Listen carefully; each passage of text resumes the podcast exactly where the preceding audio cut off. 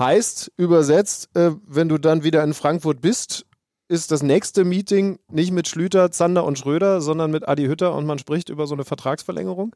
Ja, ich bin ganz nervös jetzt, weil dadurch, dass der Ruben natürlich in Österreich ist und der Adi auch in Österreich ist, weiß ich nicht, ob sich nicht vielleicht gerade sehen oder so.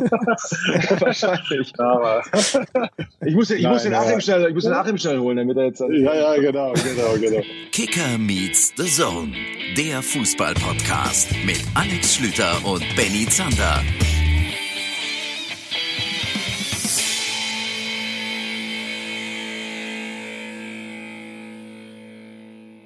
Einen schönen guten Tag. Herzlich willkommen zu der KMD-Folge, die den Deckel auf die Saison macht, die die Klammer setzt. Das hier ist die Kirsche auf der KMD-Torte und ich kann euch jetzt schon sagen, der Mann an meiner Seite sieht heute so gut aus wie die komplette Saison noch nicht. Hallo Benny Zander. Hey. Danke für dieses Lob. Ich beziehe das nicht darauf, dass wir heute einfach, Leute, wir haben das gleiche T-Shirt an. Es ist kein Scherz. Der Schlüter kommt hier vorne an. Wir sitzen heute hier, was haben wir, Mittwoch, kurz nach Mittag, in einer Reporterbox, wo normalerweise bei The Zone auch äh, Spiele kommentiert werden. Und dann kommt der Schlüter irgendwann an und er trägt einfach das gleiche graue Shirt mit dem grünen Symbol wie ich. Komplett identisch. Wir sehen heute komplett gleich aus. Wenn hier zufällig jemand langlaufen würde und Memory spielen würde, würde er uns antippen und umdrehen. So, ja, hab, hab ein Pärchen gefunden. Aber meine Güte, ich habe gehört, das ist doch bei, bei, bei Herrchen und, und Hunden so, dass man sich anpasst. Vielleicht ist es bei Podcast-Partnern auch so. Gut möglich, ja. Ich habe gestern gehört, dass wir angeblich sehr ähnlich reden würden. Also, dass wir einen ähnlichen Duktus haben, wo wir Pausen machen und so weiter. Habe ich vorher noch nie gehört. Aber vielleicht ist der Punkt jetzt erreicht, wo wir gleich reden, gleiche Klamotten tragen, nur bei der Frisur haben wir noch absolute ja, Unterschiede. Warten wir mal ab, wenn es soweit ist. also schön, schön, dass ihr mit dabei seid. Es ist das große Staffelfinale, würde man bei einer Serie sagen. Ne? Und dann nach so einem Staffelfinale beginnen dann ja die Kritiker Revue passieren zu lassen und zu, zu kritisieren, zu zerreißen vielleicht sogar. Ähm, bei uns könnte ich mir das auch vorstellen. Ich würde jetzt schon sagen, unsere ersten Alben waren besser. Äh, wir wollen ein bisschen noch über das reden, was da in den letzten Tagen noch auf den Fußballplätzen der Region stattgefunden hat, nämlich Relegation und Pokalfinale. Pokalation. Haben wir euch ja auch, versprochen. Aber dann ganz groß ähm, unsere Vorfreude und ich glaube, die dürft ihr in diesem Moment mit uns teilen oder vielleicht auch in dem Moment, in dem ihr die Folgenbeschreibung gelesen habt. Wir haben es hinbekommen, das war schon lange unser Wunsch und unser Plan, zwei Manager in diesen Podcast einzuladen. Das ist Freddy Bobic von der Frankfurter Eintracht und Rufen Schröder vom FSV Mainz 05. Beide nehmen sich für uns Zeit, also da könnt ihr euch jetzt schon drauf freuen. Wir tun es nämlich auch wie kleine Kinder. Und dann reden wir so ein bisschen über das, was da war, aber vor allen Dingen auch das, was da jetzt kommt. Denn die Manager haben ja eigentlich als einzige jetzt so richtig Hochtouren. Ne? Also während alle sagen, oh, war eine lange Saison, Füße hochlegen. Wir gehen dann nachher noch ein bisschen genauer drauf ein, aber ich kann jetzt schon sagen, ich freue mich da ganz gewaltig drauf. Ja, wir haben es endlich hingekriegt. Gefühlt haben die jetzt sogar noch mehr Hochzeit als während der Saison. Ne? Mhm. Also klar, Kaderplanung sind also Sachen, die wir dann besprechen werden, läuft natürlich fortlaufend. Aber jetzt werden halt Deals finalisiert. Gab es nicht mal so eine, so eine Sendung im deutschen Fernsehen, Deal or No Deal? Das war Werbung. Nein, es gab eine Sendung nochmal. Also das ist, das ist jetzt die Phase, in der Freddy Bobic und Rufen Schröder sich befinden. Und die nehmen sich Zeit für uns, obwohl sie zwischendurch auch mal ein bisschen durchpusten wollen gerade. Das ist nicht alltäglich und im Übrigen ja ganz lustig, dass dann zum Staffelfinale wir einen Gast haben, den wir in unserer allerersten Sendung hatten. Stimmt, Freddy, Freddy Bobic, Bobic war ganz zu Beginn ja. schon dabei. Rufen dann zwischendurch mal. Wie nennt man das in Serien? Äh, Cameo? Nee, das ist, wenn jemand. Nee. das hast du den einzigen Begriff, den du im Kopf hattest, über Serien. nee, aber quasi also roter Faden würde ich jetzt mit meinem einfachen Vokabular sagen, aber ja quasi vorne, deswegen habe ich Klammer gesagt, ne? Vorne, vorne Klammer gesetzt und hinten dann die Sache abgerundet. Habe ich keine Ahnung. Von. Ich wir weiß es auch Podcast. nicht. Auf jeden Fall gibt's nachher Freddy Bobic und Ruven Schröder, aber zu Beginn reden wir vielleicht über die Relegation. Das Rückspiel nach dem Hinspiel haben wir beide uns ja schon zusammengeschaltet und darüber gesprochen, dass Werder Bremen keine gute Leistung abgeliefert hat. Jetzt gab's das Rückspiel in Heidenheim und wir können sagen, dass sich Bremen gesteigert hat. Nee, erstmal wir dürfen gratulieren, denn sie haben die Klasse gehalten und jetzt analysieren wir. Genau, Gratulation zum Klassenerhalt SV Werder Bremen und trotzdem auch Gratulation zu dem, was Heidenheim gemacht hat in dieser, ähm, in dieser Relegation gegen den SV Werder. Die haben sich nämlich unglaublich gut geschlagen im Vergleich zu den Bremern auch in diesem direkten Duell mit einem Bundesliga-Team. Es hat am Ende nicht gereicht und du hast vollkommen recht. Gerade die erste Halbzeit initiiert natürlich durch ein dermaßen unglückliches Eigentor der Heidenheimer, durch Norman Teuerkauf auch noch einen ihrer erfahrensten, ähm, ganz früh im Spiel. da muss ich schon sagen, die erste Halbzeit, das war stark, was Bremen da gemacht hat. Das war Ja. die Reaktion, die Florian Kofeld auch sehen wollte, nachdem er nach dem Hinspiel ja noch gesagt hat, nichts von dem, was wir uns vorgenommen haben, haben wir gemacht. Diese erste Halbzeit der Bremer war ganz anders. Ja, sie sind tatsächlich ja auch ein bisschen anders in das Spiel reingegangen. Das hat Florian Kofeld nach dem Spiel bei uns am Mikro gesagt, dass sie gezielt und das ist eigentlich überhaupt nicht das Bremer Spiel, mal auf zweite Bälle gegangen sind. Also ich glaube schon auch so ein bisschen darauf vorbereitet, dass Heidenheim mit diesem, also Heimvorteil, wenn es den halt gibt, altes Thema, da kommen wir aber auch gleich noch drauf zu sprechen, dass es da eine ganze Menge im Stadion gegeben hat, was es in den letzten Wochen nicht gegeben hat, aber dass die halt rausgehen werden, dass die Druck machen werden, vielleicht auch versuchen werden, in dieser Anfangsphase sofort das Zepter an sich zu reißen. Bremen hat sich gesagt, okay, nee, wir spielen da jetzt keinen Kombinationsfußball, sondern wir machen es jetzt wirklich mal anders und spielen mehr lange Bälle, überbrücken das Mittelfeld damit und gehen auf die zweiten Bälle. Und ich fand, da muss ich wirklich sagen, beeindruckend, dass die Bremer das hinbekommen haben. Enorm viele zweite Bälle waren bei Werder. Sie sind mit der Dynamik reingegangen. Ich fand es ganz spannend, weil ich habe direkt hinter der Bremer Bank gesessen und du hast unglaublich viel mitbekommen, wie auch die Bank eingepeitscht hat. Natürlich Kofeld selber, aber auch die Bank war voll da. Die standen quasi ab Minute eins und haben aufs Spielfeld gerufen, haben auch immer wieder rüber zu den Heidenheimern gerufen, denn das war ganz interessant aufgeteilt. Ihr werdet es, wenn ihr es bei uns verfolgt haben, ja auch immer wieder mitbekommen haben. Es war sehr laut im Stadion. Und zwar für Geisterspielverhältnisse. Warum? Weil von den Bremern kennen wir es ja, da ging es ja eigentlich los mit dem Alukoffer, der dann zur Trommel umfunktioniert wurde, aber weil, genau, weil eben die Heidenheimer im Grunde jetzt wirklich eine komplette Kapelle im Stadion versammelt Wir haben hatten. es gefordert und sie haben geliefert. sie Tuba war nicht dabei. Das Nee. war ja mein Wunsch. Aber es ging ja so weit, dass in der Ecke, drüben in der Ecke, sie waren wirklich im Stadion verteilt, aber drüben in der Ecke der Koch der Heidenheimer eine Pfanne hatte, auf die er eingeschlagen hat. Das war, vielleicht habt ihr es gemerkt, dieses Ding, Ding, Ding, Ding, Ding, Ding. Also wirklich über das Stadion verteilt und die Hauptkapelle, sag ich mal, oh, wieder ganz gefährliches, gefährliches Halbwissen, was jetzt Orchesterwissenschaften angeht, aber nicht mal, Orchesterwissenschaften, nicht mal meinst du dieses Wort gibt es. ähm, direkt in der Mitte dieser Haupttribüne, Entschuldigung, neben den Bremern logischerweise, waren die Spieler, die nicht im Profikader äh, dabei sein konnten, waren Verantwortliche und gefühlt hatte jeder auf dem Weg ins Stadion nochmal eine Tröte, eine Trommel oder so eine Rassel in die Hand gedrückt bekommen. Die haben so Lautstärke gemacht und dann eben rechts davon die Heidenheimer. Nochmal, ich war halt links positioniert auf dieser Reporterposition hinter den Bremern und das ging richtig ab, weil die Bremer Bank halt auch rüber gepöbelt hat. Also da kann ich nicht alles wiedergeben, aber es Lücke war Füllkrug muss da weit vorne Lücke sein. war weit vorne. Also War ja nicht in der überraschenderweise, genau, überraschenderweise nicht in der Startelf. Ich habe mir dann während des Spiels gedacht, ja, vielleicht wusste Florian Kofeld auch, der ist von der Bank definitiv wertvoll, weil was der für eine Stimmung gemacht hat, aufs Spielfeld, aber auch immer mal wieder rüber mit den klassischen Kreisliga-Sätzen. so die, Mach einen Kopf zu da hinten, du mit deiner, Kra äh, mit deiner komischen Trommel oder so. Aber, also war, wie, und wie gesagt, alles fair, auch immer mal mit einem Grinsen rüber, so. Das gehört dann ja auch dazu. Und ich muss wirklich sagen, dass das eine Akustik war, bei der ich dachte,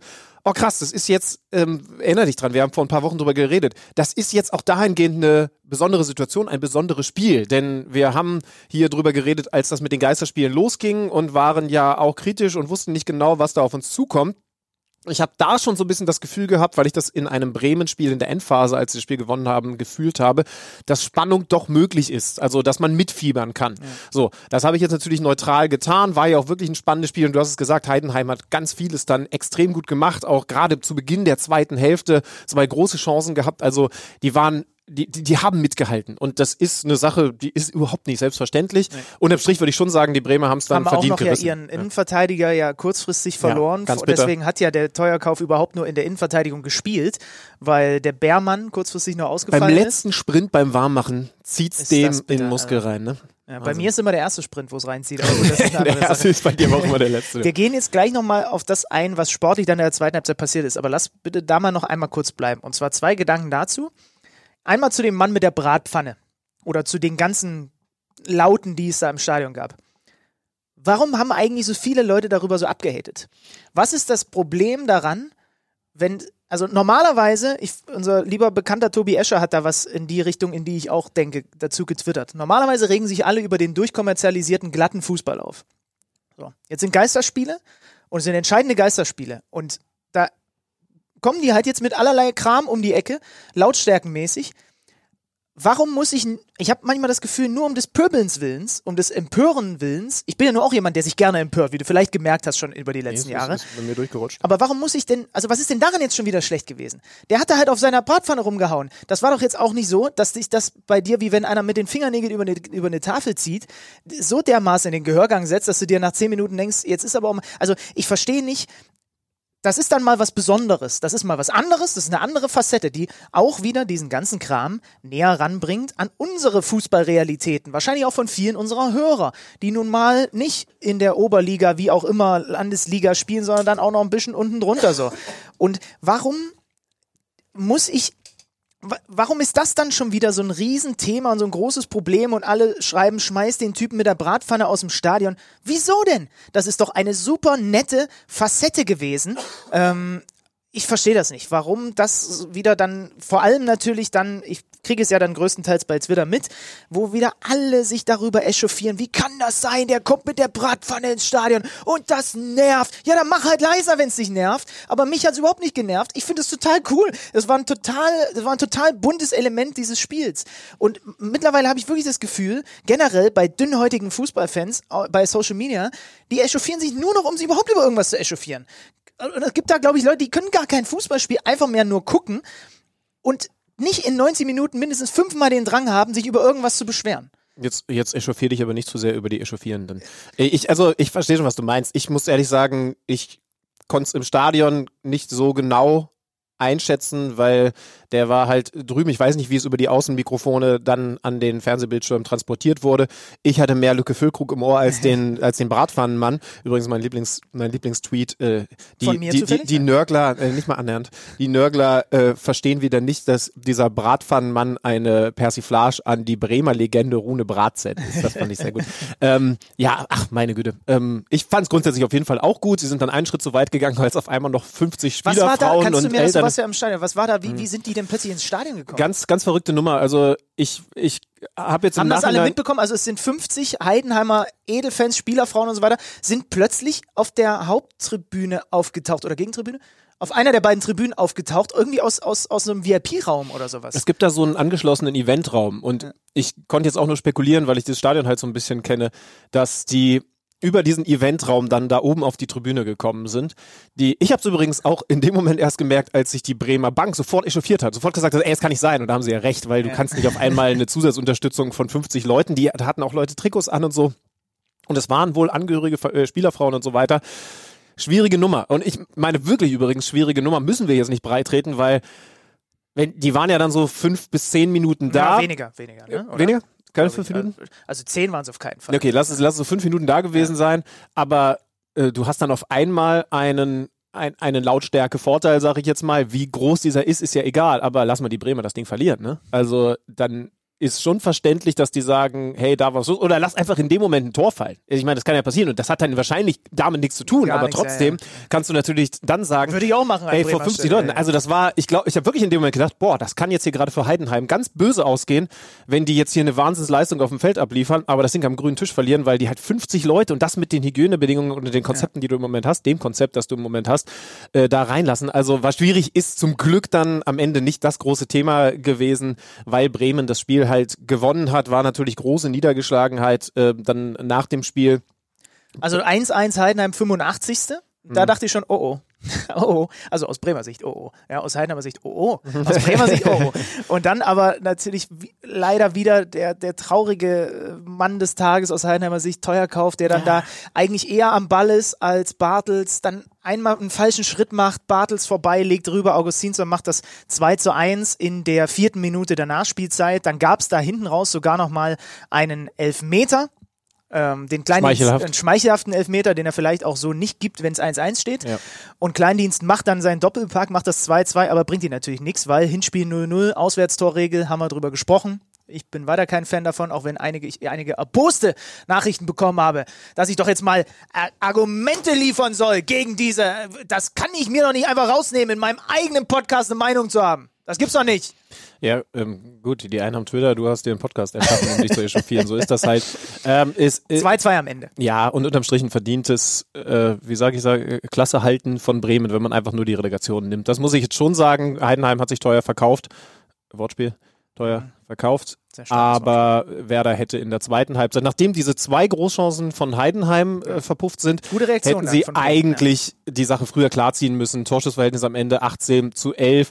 Heidenheim hat gerade in der ersten Halbzeit halt viel verpasst, hat einen einzigen Torschuss abgegeben, keinen Aufstor. Am Ende ähm, war das ein bisschen wenig, aber ne, was willst du da kritisieren? Ähm, ich ich habe mit meinem guten Freund Frank Schmidt nach dem Spiel noch ein bisschen drüber Ihr seid, gesprochen. ihr seid richtig Buddies geworden am Spiel, hab ich gesehen, ne? ja, wir waren dann noch essen und jetzt steht der Urlaub an. Also Und wie groß ist die Enttäuschung, dass ihr euch jetzt erstmal nicht wiederseht?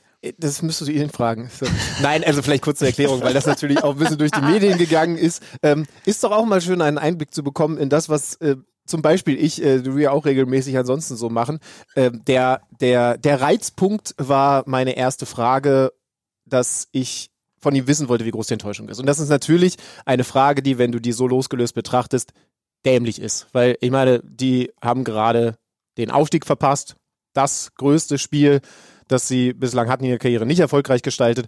Das heißt also, man kann dann so reagieren, wie er reagiert hat, nämlich zu sagen, was für eine bescheuerte Frage. ähm, ich habe das da schon so ein bisschen versucht zu erklären. Ich kann es vielleicht in Kürze, wir müssen das jetzt nicht ausdehnen, aber in Kürze nochmal erklären.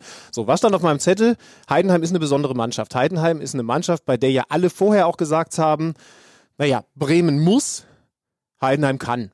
Die haben ja eigentlich ganz andere Ambitionen. Das ist zum Beispiel dann ja auch so weit gegangen, dass der Vorstandsvorsitzende ähm, Sandwald im FAZ-Interview noch ein paar Tage vorher erklären musste oder diskutiert hat, ist es denn wirtschaftlich überhaupt sinnvoll, in die Bundesliga hochzugehen? Also und das war was, was bei mir dann natürlich auch hängen bleibt. Alle reden so ein bisschen drüber, naja, da ist der Druck ja viel, viel kleiner. Bremen hat doch den Druck. Auf dem Spielfeld hat man dann und gerade auch nach Abpfiff aber ja gesehen, naja, natürlich war da eine ganze Menge Druck da, weil die wollten unbedingt sich diesen Traum erfüllen. Und so kam ich halt zu dieser Frage, ja, wie groß ist denn jetzt die Enttäuschung? Offensichtlich ja größer, als das andere Leute denken, weil die können ja nur und müssen ja nicht hoch. So, und so kam ich zu dieser Frage. Wenn du es aber natürlich so losgelöst stellst, weil ich in dem Moment dann denke, nee, so eine Einleitung, wie ich sie jetzt gebracht habe, ist völlig fehl am Platze, weil ich habe jetzt kein, äh, ke- kein langes Gedicht aufzusagen, sondern wir wollen von dir ja Emotionen mitbekommen. Das ist ja das, was dann eben der Zuschauer auch wissen will. Dann hältst du es kurz und das ist in die Hose gegangen. Ja. Aber ja, das, das, das zu kurzen äh, oder jetzt doch vielleicht etwas ausführlicheren Es ist- Erklärung. Unterm Strich muss man ja ehrlich sagen, ist es schon bitter, wenn du kein Spiel gegen einen Bundesligisten verlierst. Hinspiel unentschieden, Rückspiel unentschieden. Und dann aber, also ne, quasi zeigst, dass du auf Augenhöhe bist, aber dann trotzdem in zwei Liga 2 bleiben Das ist das musst. Problem an der Relegation. Ne? Ähm, ich habe jetzt so ein paar, natürlich genau in solchen, an solchen Tagen und bei solchen, bei solchen Geschehnissen, da kommen dann ja auch so Ideen auf. Habe ich so ein bisschen was gelesen zum Beispiel. Wäre es nicht besser, wenn die Relegation zwischen zwei Teams aus der zweiten Liga wäre? Statt zwischen einem Team aus der zweiten Liga und einem Team aus der Bundesliga. Weil dann hast du im Grunde genommen zwei Teams, sagen wir mal jetzt mal, der dritte und der vierte spielen den dritten Aufstiegsplatz untereinander aus. Ja, gibt Ähm, es ja in so Playoff-Versionen wie in Niederlanden oder so ähnlich. Und ich fand das nur ganz interessant, das zu lesen und mal darüber nachzudenken, weil die Grundintention dahinter und das Grundproblem, was ich auch, so sehr ich dann auch immer wieder diese Dramatik feiere mit der Relegation einfach habe, ist, dass du im Grunde genommen jemanden, der und das ist jetzt auch gar nicht persönlich auf Bremen gemeint und so weiter. So ist nun mal der Ablauf auch in dieser Saison gewesen. Wirst du Drittletzter, hast du die Doppelchance, über die Relegation drin zu bleiben. Aber du belohnst halt jemanden, der seine Leistung in seiner Liga nicht gebracht hat. So. Wenn du jetzt eine Relegation machst zwischen zwei Teams, die ihre Leistung nachgewiesenermaßen in ihrer Liga, nämlich in der zweiten Liga, gebracht haben, weil sie unter die Top 4 gekommen sind, hättest du einen anderen Dreh. Weil du hast erstens zwei Teams, die allein schon aufgrund der Ausgangssituation deutlich näher beisammen sind. Das war jetzt nicht so das Ding, aber du hast ja im überwiegenden Teil der Fälle, das ist ja das, das Kuriose, setzt sich in dieser Relegation der Erstligist durch, während zwischen Zweiter und Dritter sind wir ja auch noch gespannt, wie, wer sich da jetzt durchsetzt. Aber im überwiegenden Teil der Fälle bislang, seitdem es eingeführt wurde, der Drittligist durchsetzt, weil offensichtlich der Unterschied zwischen der zweiten und der dritten Liga, die Schere dazwischen, nicht so groß ist wie zwischen der zweiten und der Bundesliga.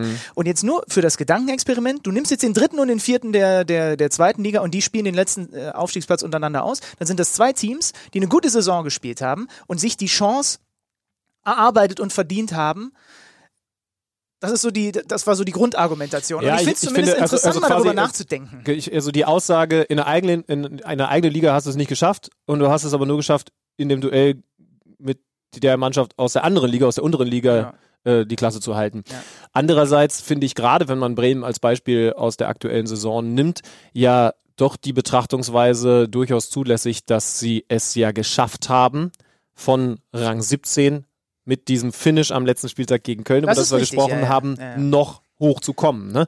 Und Trotzdem wenn- bleibt es dem, kleinen, Mhm. dem unterklassigeren Team gegenüber und das, da lasse ich auch nicht mit mir diskutieren, bleibt es einfach unfair.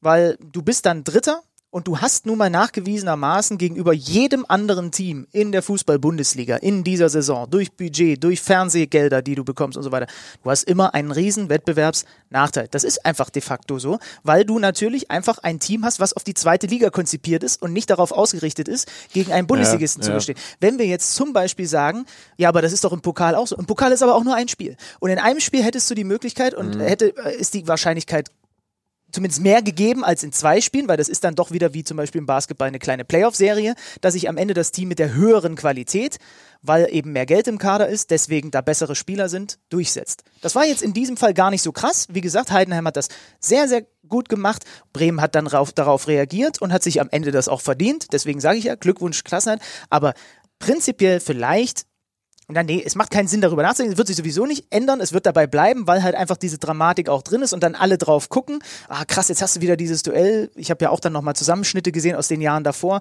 Was sind da auch bitte für krasse Momente entstanden in dieser Relegation? Das heißt, vom, vom Erlebnisfaktor, vom, vom Spannungsfaktor funktioniert es ja. Aber es bleibt dabei, dass für den Zweitligisten das eine unfaire Geschichte ist. Naja, also wir haben darüber auch schon mal geredet, auch im Privatleben ja öfter mal drüber geredet. Ich weiß, dass wir da ein bisschen unterschiedliche Ansätze haben, weil unter dem Strich lässt du dich zu Saison- Saisonbeginn darauf ein und weißt, was Aber auf dich ja zukommt. Das heißt, am Ende, am Ende, du könntest zum Beispiel Zweiter oder Erster werden, dann bist du der Sache los. Also wenn du, ich, aber trotzdem gibt's, sind das natürlich irgendwie nachvollziehbare Argumente und du hast recht, diese Hin- und Rückspiele, also emotional muss ich sagen, ist das schon noch das krasseste gewesen. Das ist dann ja am Mikro auch deutlich geworden, aber übrigens auch auf Bremer Seite. Ne? Also Florian Kofeld, was sich da gelöst hat an, an Druck, boah, also ich glaube, es ist durchgeklungen, dass wir beide den für seine Art auch am Mikrofon zu sprechen, mit den Medien zu sprechen, sehr schätzen, weil der da sowas unglaublich Authentisches hat, was Ehrliches hat und eben auch was Direktes hat. Aber also der war so leer nach dem Spiel. Die Festplatte war formatiert Ja. mit Abfall. Der hat zu mir gesagt, ich, äh, also für taktische Analysen stehe ich nicht zur Verfügung. Hab- Mir scheißegal, ist Kann durch, ich genau. Also, ja, ja. Ne, und, und das ist auch mal, ich sag mal vorsichtig, interessant, so nah dran dann auch mitzubekommen, weil dann hast du wirklich noch ein bisschen mehr Gefühl, was da auf den Spielern und vor allen Dingen eben auch auf den Trainern für ein Druck ist. Und natürlich kann man da in Podcasts und aus der Ferne viel diskutieren. Das war jetzt für mich mit Abstand die spannendste Erfahrung, das ist jetzt ganz neutral formuliert, zu fühlen, was sich da dann löst. Auf der einen Seite in Richtung Enttäuschung natürlich, auf der anderen Seite in Richtung Befreiung, weil er später auf der Pressekonferenz nach dem Spiel, die ich mir noch angehört habe, hat er dann in einem Satz auch fast so ein bisschen entschuldigend gesagt.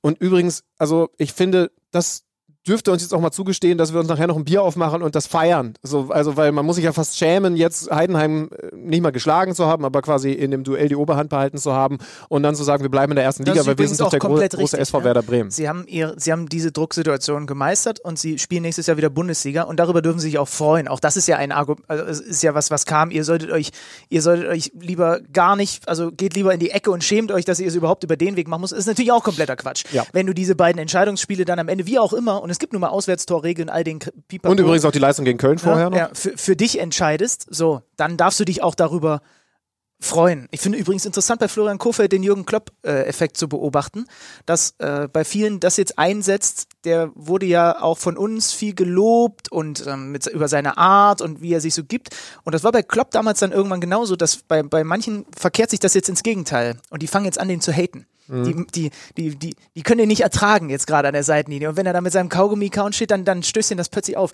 Und das, das, das habe ich damals bei Jürgen Klopp erlebt, als der dann so an der Schwelle war und plötzlich, das ist so wie, ich habe das ja auch manchmal, jetzt irgendwie ein Trend, alle gucken einen Film oder gucken eine Serie und manchmal habe ich so dann den Drang, das irgendwie nicht zu machen und es vielleicht auch blöd zu finden, dass irgendwie viele das gerade gut finden. Und ich habe bei Kofeld auch im Moment den Eindruck, dass da so eine kleine, so eine kleine äh, Gemeinde sich entwickelt, die den jetzt einfach scheiße finden, weil alle anderen den gut finden. Das Ja, ja, irgendwann wird es halt uncool, einen coolen Typen cool zu finden, äh, weil das alle anderen auch machen und Ja. dann gehe ich lieber in die andere Richtung. Ähm, äh, ja, da Qualität im Zweifel auch nichts anzuerkennen, weil das nicht cool ist. Das ist eine Sache, ähm, die versuchen wir permanent zu vermeiden.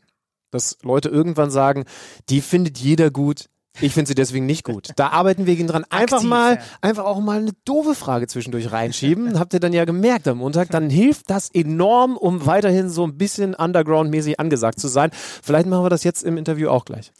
Ja, nee, lass, wir versuchen zumindest auf einem für uns wieder mal absolut durchschnittlichen Niveau abzuliefern mit den beiden gleich. Und Das ist das, was unsere Hörer schätzen. Das- Die das- Durchschnittlichkeit. dass Freddy und, und Rufen das eventuell hier gleich niveautechnisch nach oben ziehen. Es ist übrigens, also Rufen Schröder zum Beispiel, kann, kann ich ja mal sagen, äh, wurde ja auch jetzt äh, schon in den Medien, der hat geheiratet am Wochenende. Der befindet sich im Urlaub gerade und der nimmt sich Zeit für uns. So, was ich krass finde.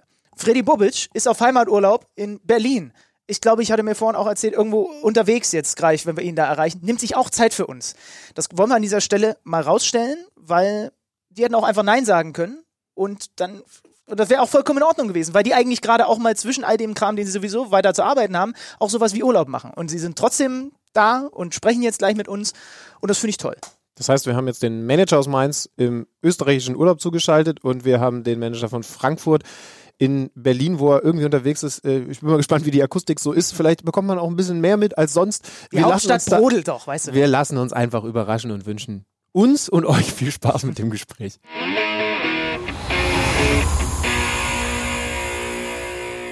Liebe Zuhörer, es ist eine besondere Situation. Wir haben es tatsächlich geschafft, dass uns zwei Bundesliga-Manager zugeschaltet sind. Ich weiß, den einen, den stören wir gerade im Urlaub, den anderen halten wir vielleicht davon ab, wichtige Transfers für die Frankfurter Eintracht einzutüten. Wir werden das herausfinden. Hallo, Ruven Schröder Hallo, Servus, grüßt euch. und hallo, Freddy Bobic. Freut uns sehr.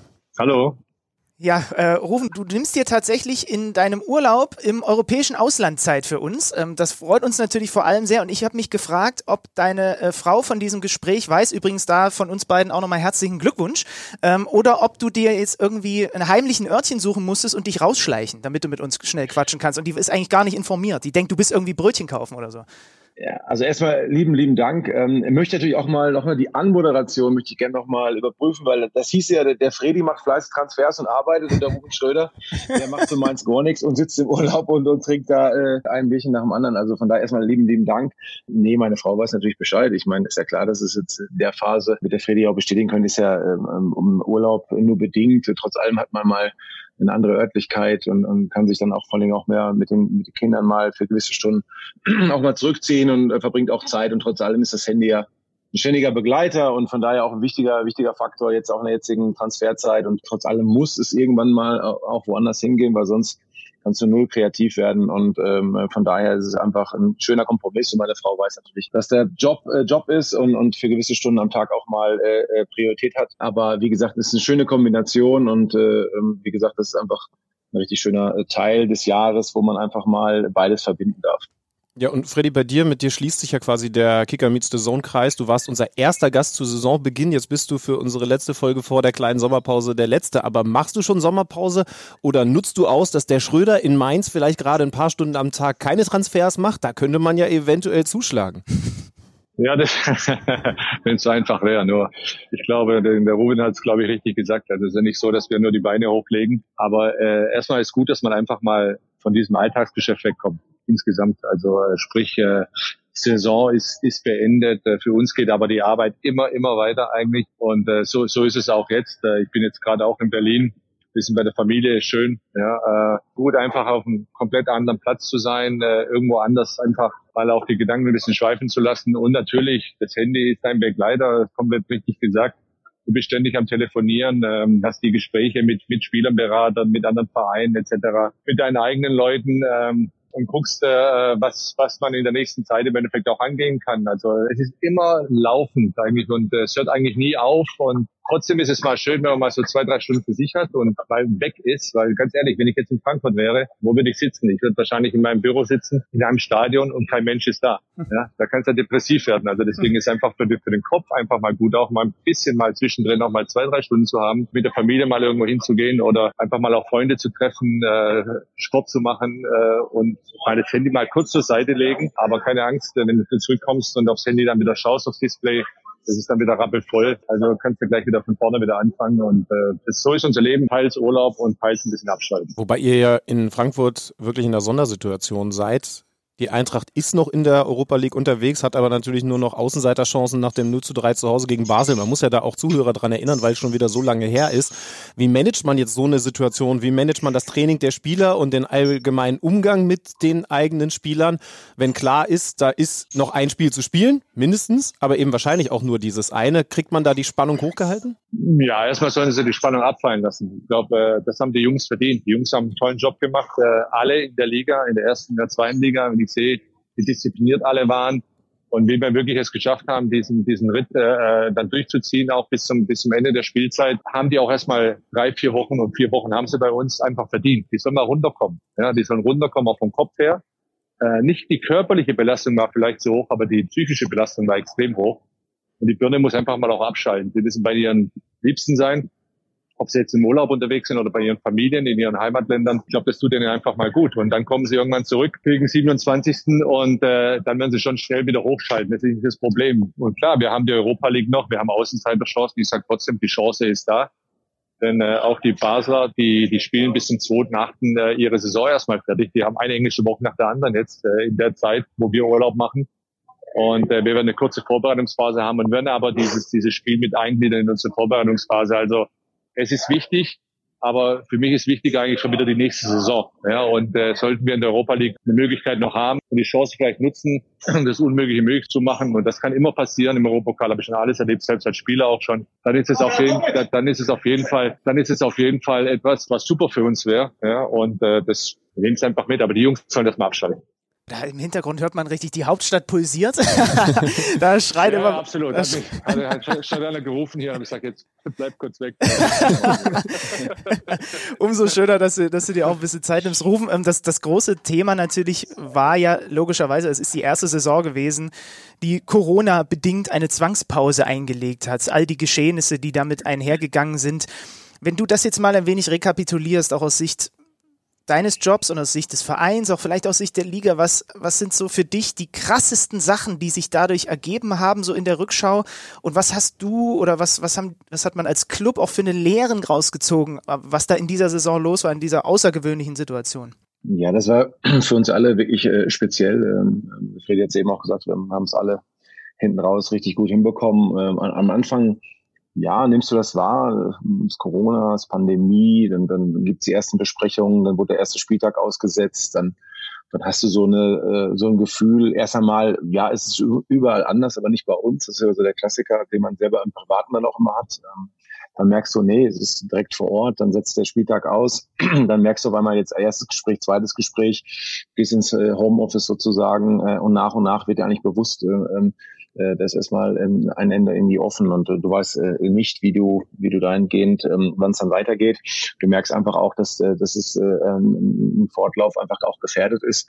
Und du merkst einfach, das Thema Fußball, was ja eigentlich immer gelaufen ist, was, was immer klar ist, eine totale Normalität äh, irgendwo auch nach außen getragen hat, äh, dass Fußball trainiert wird, dass Fußball gespielt wird, dass die Fans in die, die Stadien strömen, auf einmal komplett auf den Kopf gestellt. Und du fragst natürlich auch, okay, wenn die Basis, also quasi das Fußballspiel, dann nicht mehr, das ja nicht mehr gibt, wie, wie und du als Fußballverein agierst, dann ist es ja klar, dass, dass die Haupteinnahmequelle auch für alle, für alle Mitarbeiter, für alle, die rund um den Verein dann äh, leben und, und, und arbeiten, sozusagen auch gefährdet ist. Und du kriegst eine ganz andere ähm, Sichtweise auf, auf das ganze Themenfeld. Du redest dann nicht mehr über, über Spieler, über Kaderplanung, über, über äh, An- und Verkauf, und, sondern einfach über, über über Leben. Wie kannst du die Mitarbeiter sichern? Äh, wie kannst du die ersten Maßnahmen einleiten?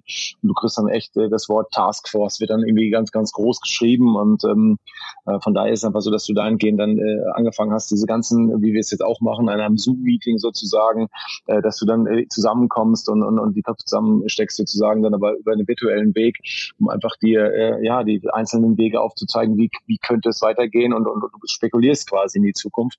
Ähm, und zum, gerade am Anfang war nicht abzusehen, ähm, ob die Bundesliga überhaupt weitergeht. Und von daher mit Christian Seifert, der BFL an der Spitze, einen überragenden Job gemacht, auch vor allen Dingen einen überragenden Job gemacht, weil es natürlich auch äh, gerade öffentlich immer Thema war. Der Fußball stand gerade von Beginn an einfach irgendwie ähm, ja in so einer in so einer reingeschobenen Sonderrolle. Äh, direkt wurde das Thema äh, Millionäre und, und hohe Verdienste äh, in den Vordergrund gestellt und du warst als Fußballer sozusagen äh, echt am Pranger und das war auch gerade auch öffentlich oder wenn man selber über die Straßen gegangen ist, war immer so diese Skepsis, ja ihr ihr euch geht's doch eh gut und, und, und ihr, ihr habt eh einen anderen Weg und und das war am Anfang einfach, wo man merkt, dass du in so einer Nische dann bist äh, oder in so einer Schublade bist und musst da jetzt mal rauskommen und normal auch zu argumentieren. Und ich finde hinten raus ähm, die Lehren daraus, dass man, dass man äh, ja ganz bei sich dann auch bleiben muss und die Ängste aufnehmen muss, äh, aber gleichzeitig auch so seinen rationalen Weg auch weitergeht. Und ich glaube, das war äh, mit allen Beteiligten wirklich, äh, Fred und ich dann auch in der, in der Kommission mit, mit unseren ähm, Mitstreitern sozusagen und auch in der DFL, sondern viele, viele äh, ähm, ja, äh, Meetings sozusagen, die wir gemacht haben, viele, viele Dinge, die wir auch mit beratschlagt haben und ähm, unterstützt haben ähm, und auch kontrovers diskutiert haben, aber alles im Sinne der Sache. Und ich finde, dass der Fußballer, der Fußball äh, wirklich ähm, äh, ein Vorreiter mit auch war, äh, wie es auch sein kann, auch international auch äh, dementsprechend Vorbild gewesen zu sein. Und ich finde, das, da kann, können wir stolz drauf sein und zeigt uns jetzt einfach auch, dass wir auf diesem Weg weitermachen ähm, können und jetzt nach und nach hoffen, dass die Zuschauer quasi wieder in die, in die Stadien kommen. Ähm, und wie gesagt, man, man merkt, glaube ich, auch, dass, dass der Fußball äh, allen gefehlt hat. Äh, und ähm, aber es ist schon schon eine verrückte Zeit, wenn man sich jetzt auch wieder überlegt, wie es dann weitergehen soll. Äh, ne, der Fredi hat jetzt noch ein internationales Spiel, ähm, dann wird dementsprechend irgendwann der DFB-Pokal wieder starten, dann wird die Bundesliga wieder anfangen dann eine kurze Winterpause, dann kommt die Euro, dann kommt Katar. Also man merkt einfach, es kommt Schlag auf Schlag und, und wie auf einmal dann so eine, so eine Pandemie alles aus, aus den Loten dann bringen kann, das ist schon verrückt gewesen. Und ähm, vielleicht haben wir ein bisschen daraus zum Abschluss, ähm, dass man gewisse Dinge einfach gelassener angeht und sich nicht äh, irgendwie ähm, ja, verrückt machen lässt und sich anschieben lässt äh, und ganz in Ruhe die Dinge überlegt, denn denn das wird, glaube ich, jetzt in der Kaderplanung ähm, generell auch sehr, sehr wichtig sein, dass man in aller Ruhe die Dinge durchdenkt, weil das Budget auch nicht mehr so da ist, äh, wie es vielleicht vorher war. Ja, darüber müssen wir auf jeden Fall gleich noch sprechen. Äh, vielleicht noch einmal retrospektiv klar, diese gesamte Corona-Thematik wird mit Blick auf diese Saison bei den allermeisten präsent bleiben und am meisten hängen bleiben. Wir haben uns hier in der Folge in der vergangenen Woche die Frage gestellt, abgesehen von Corona, was wird denn noch hängen bleiben? vielleicht als Frage an euch beide weitergeleitet. Was ist das, was euch als erstes in den Sinn kommt, wenn ihr an diese Saison außerhalb von dieser gesamten Corona-Thematik denkt? Friedi, mach du mal.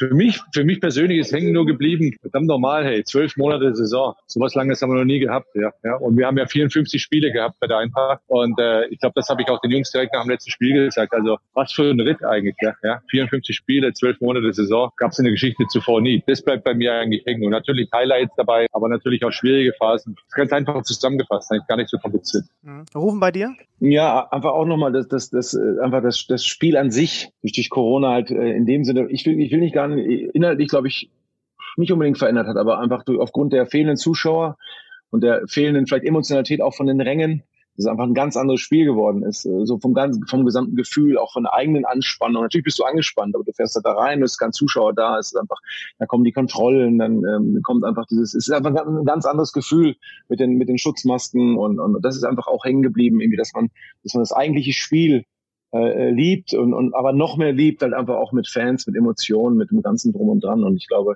ähm, trotz allem nochmal unterm Strich äh, haben wir das ähm, super hinbekommen, wirklich auch in, jeder, jeder mit äh, jeder Verein mit sich und ähm, ich glaube, ähm, ja, war auch das, trotz der Konkurrenz und trotz der Spannung einfach auch ähm, einen eigenen, eigenen Antrieben sozusagen, dass man dahingehend wirklich sehr, sehr sehr, sehr gut miteinander umgegangen ist. Ich gehe mal davon aus, aus Mainzer Sicht ist trotzdem Abstiegskampf unglaublich nervenaufreibend und nervig gewesen, auch wenn die Gegebenheiten andere waren, äh, ohne Fans und so weiter.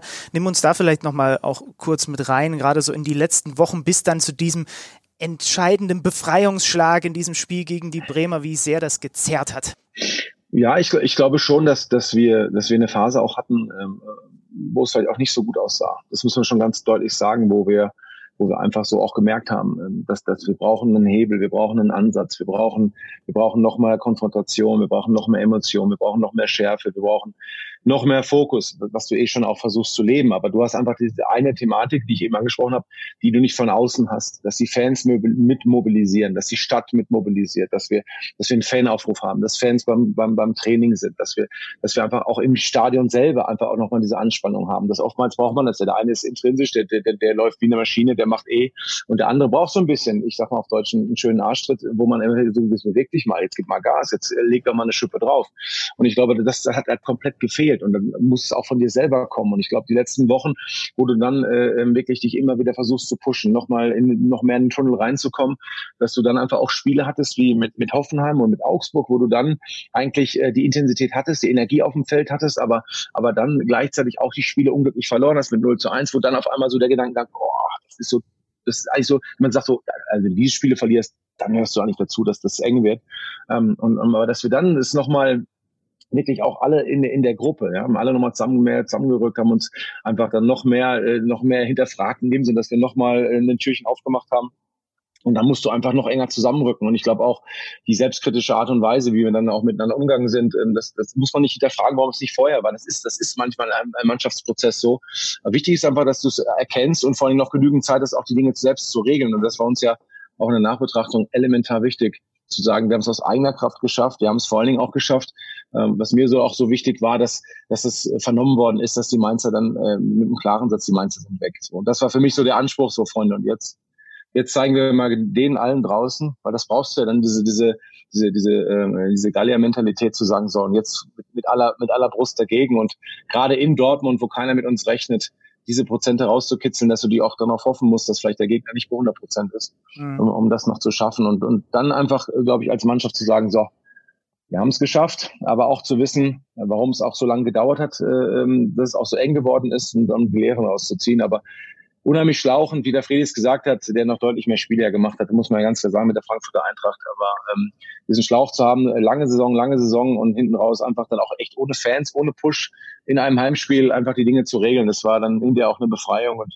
aber es war schon die letzten dreieinhalb Wochen, vier Wochen, das war schon ein richtiger Schlauch, auch äh, äh, Druck äh, ähm, elementar jeden Tag äh, mit sich selber die Dinge auch medial nochmal äh, zu steuern, zu regeln, äh, keine Störfelder zu haben etc. pp. Die Mannschaft geschlossen zu halten und von daher war das schon echt ein absoluter Ritt und äh, von daher natürlich hinten raus der Stolz, auch die, in der Bundesliga äh, in die zwölfte Saison zu gehen. Was mir persönlich total hängen geblieben ist von der Mainzer Saison, ist euer klares Statement vom Verein in Sachen Rassismus. Es hatte sich ja ein Fan beklagt, er würde sich quasi bei eurem Team eher wie beim Afrika Cup fühlen. Ihr habt dem dann komplett die rote Karte gezeigt, habt diesen Brief öffentlich gemacht. Das ist ja auch was nicht Alltägliches für Bundesliga-Vereine. Die Klapperer haben in dieser Saison auch was in die Richtung gemacht. Warst du an dieser Entscheidung, damit so offen umzugehen, äh, direkt auch beteiligt? Wie kam es dazu, dass ihr euch dazu entschieden habt, ey, das lassen wir uns so nicht gefallen, damit gehen wir jetzt auch raus?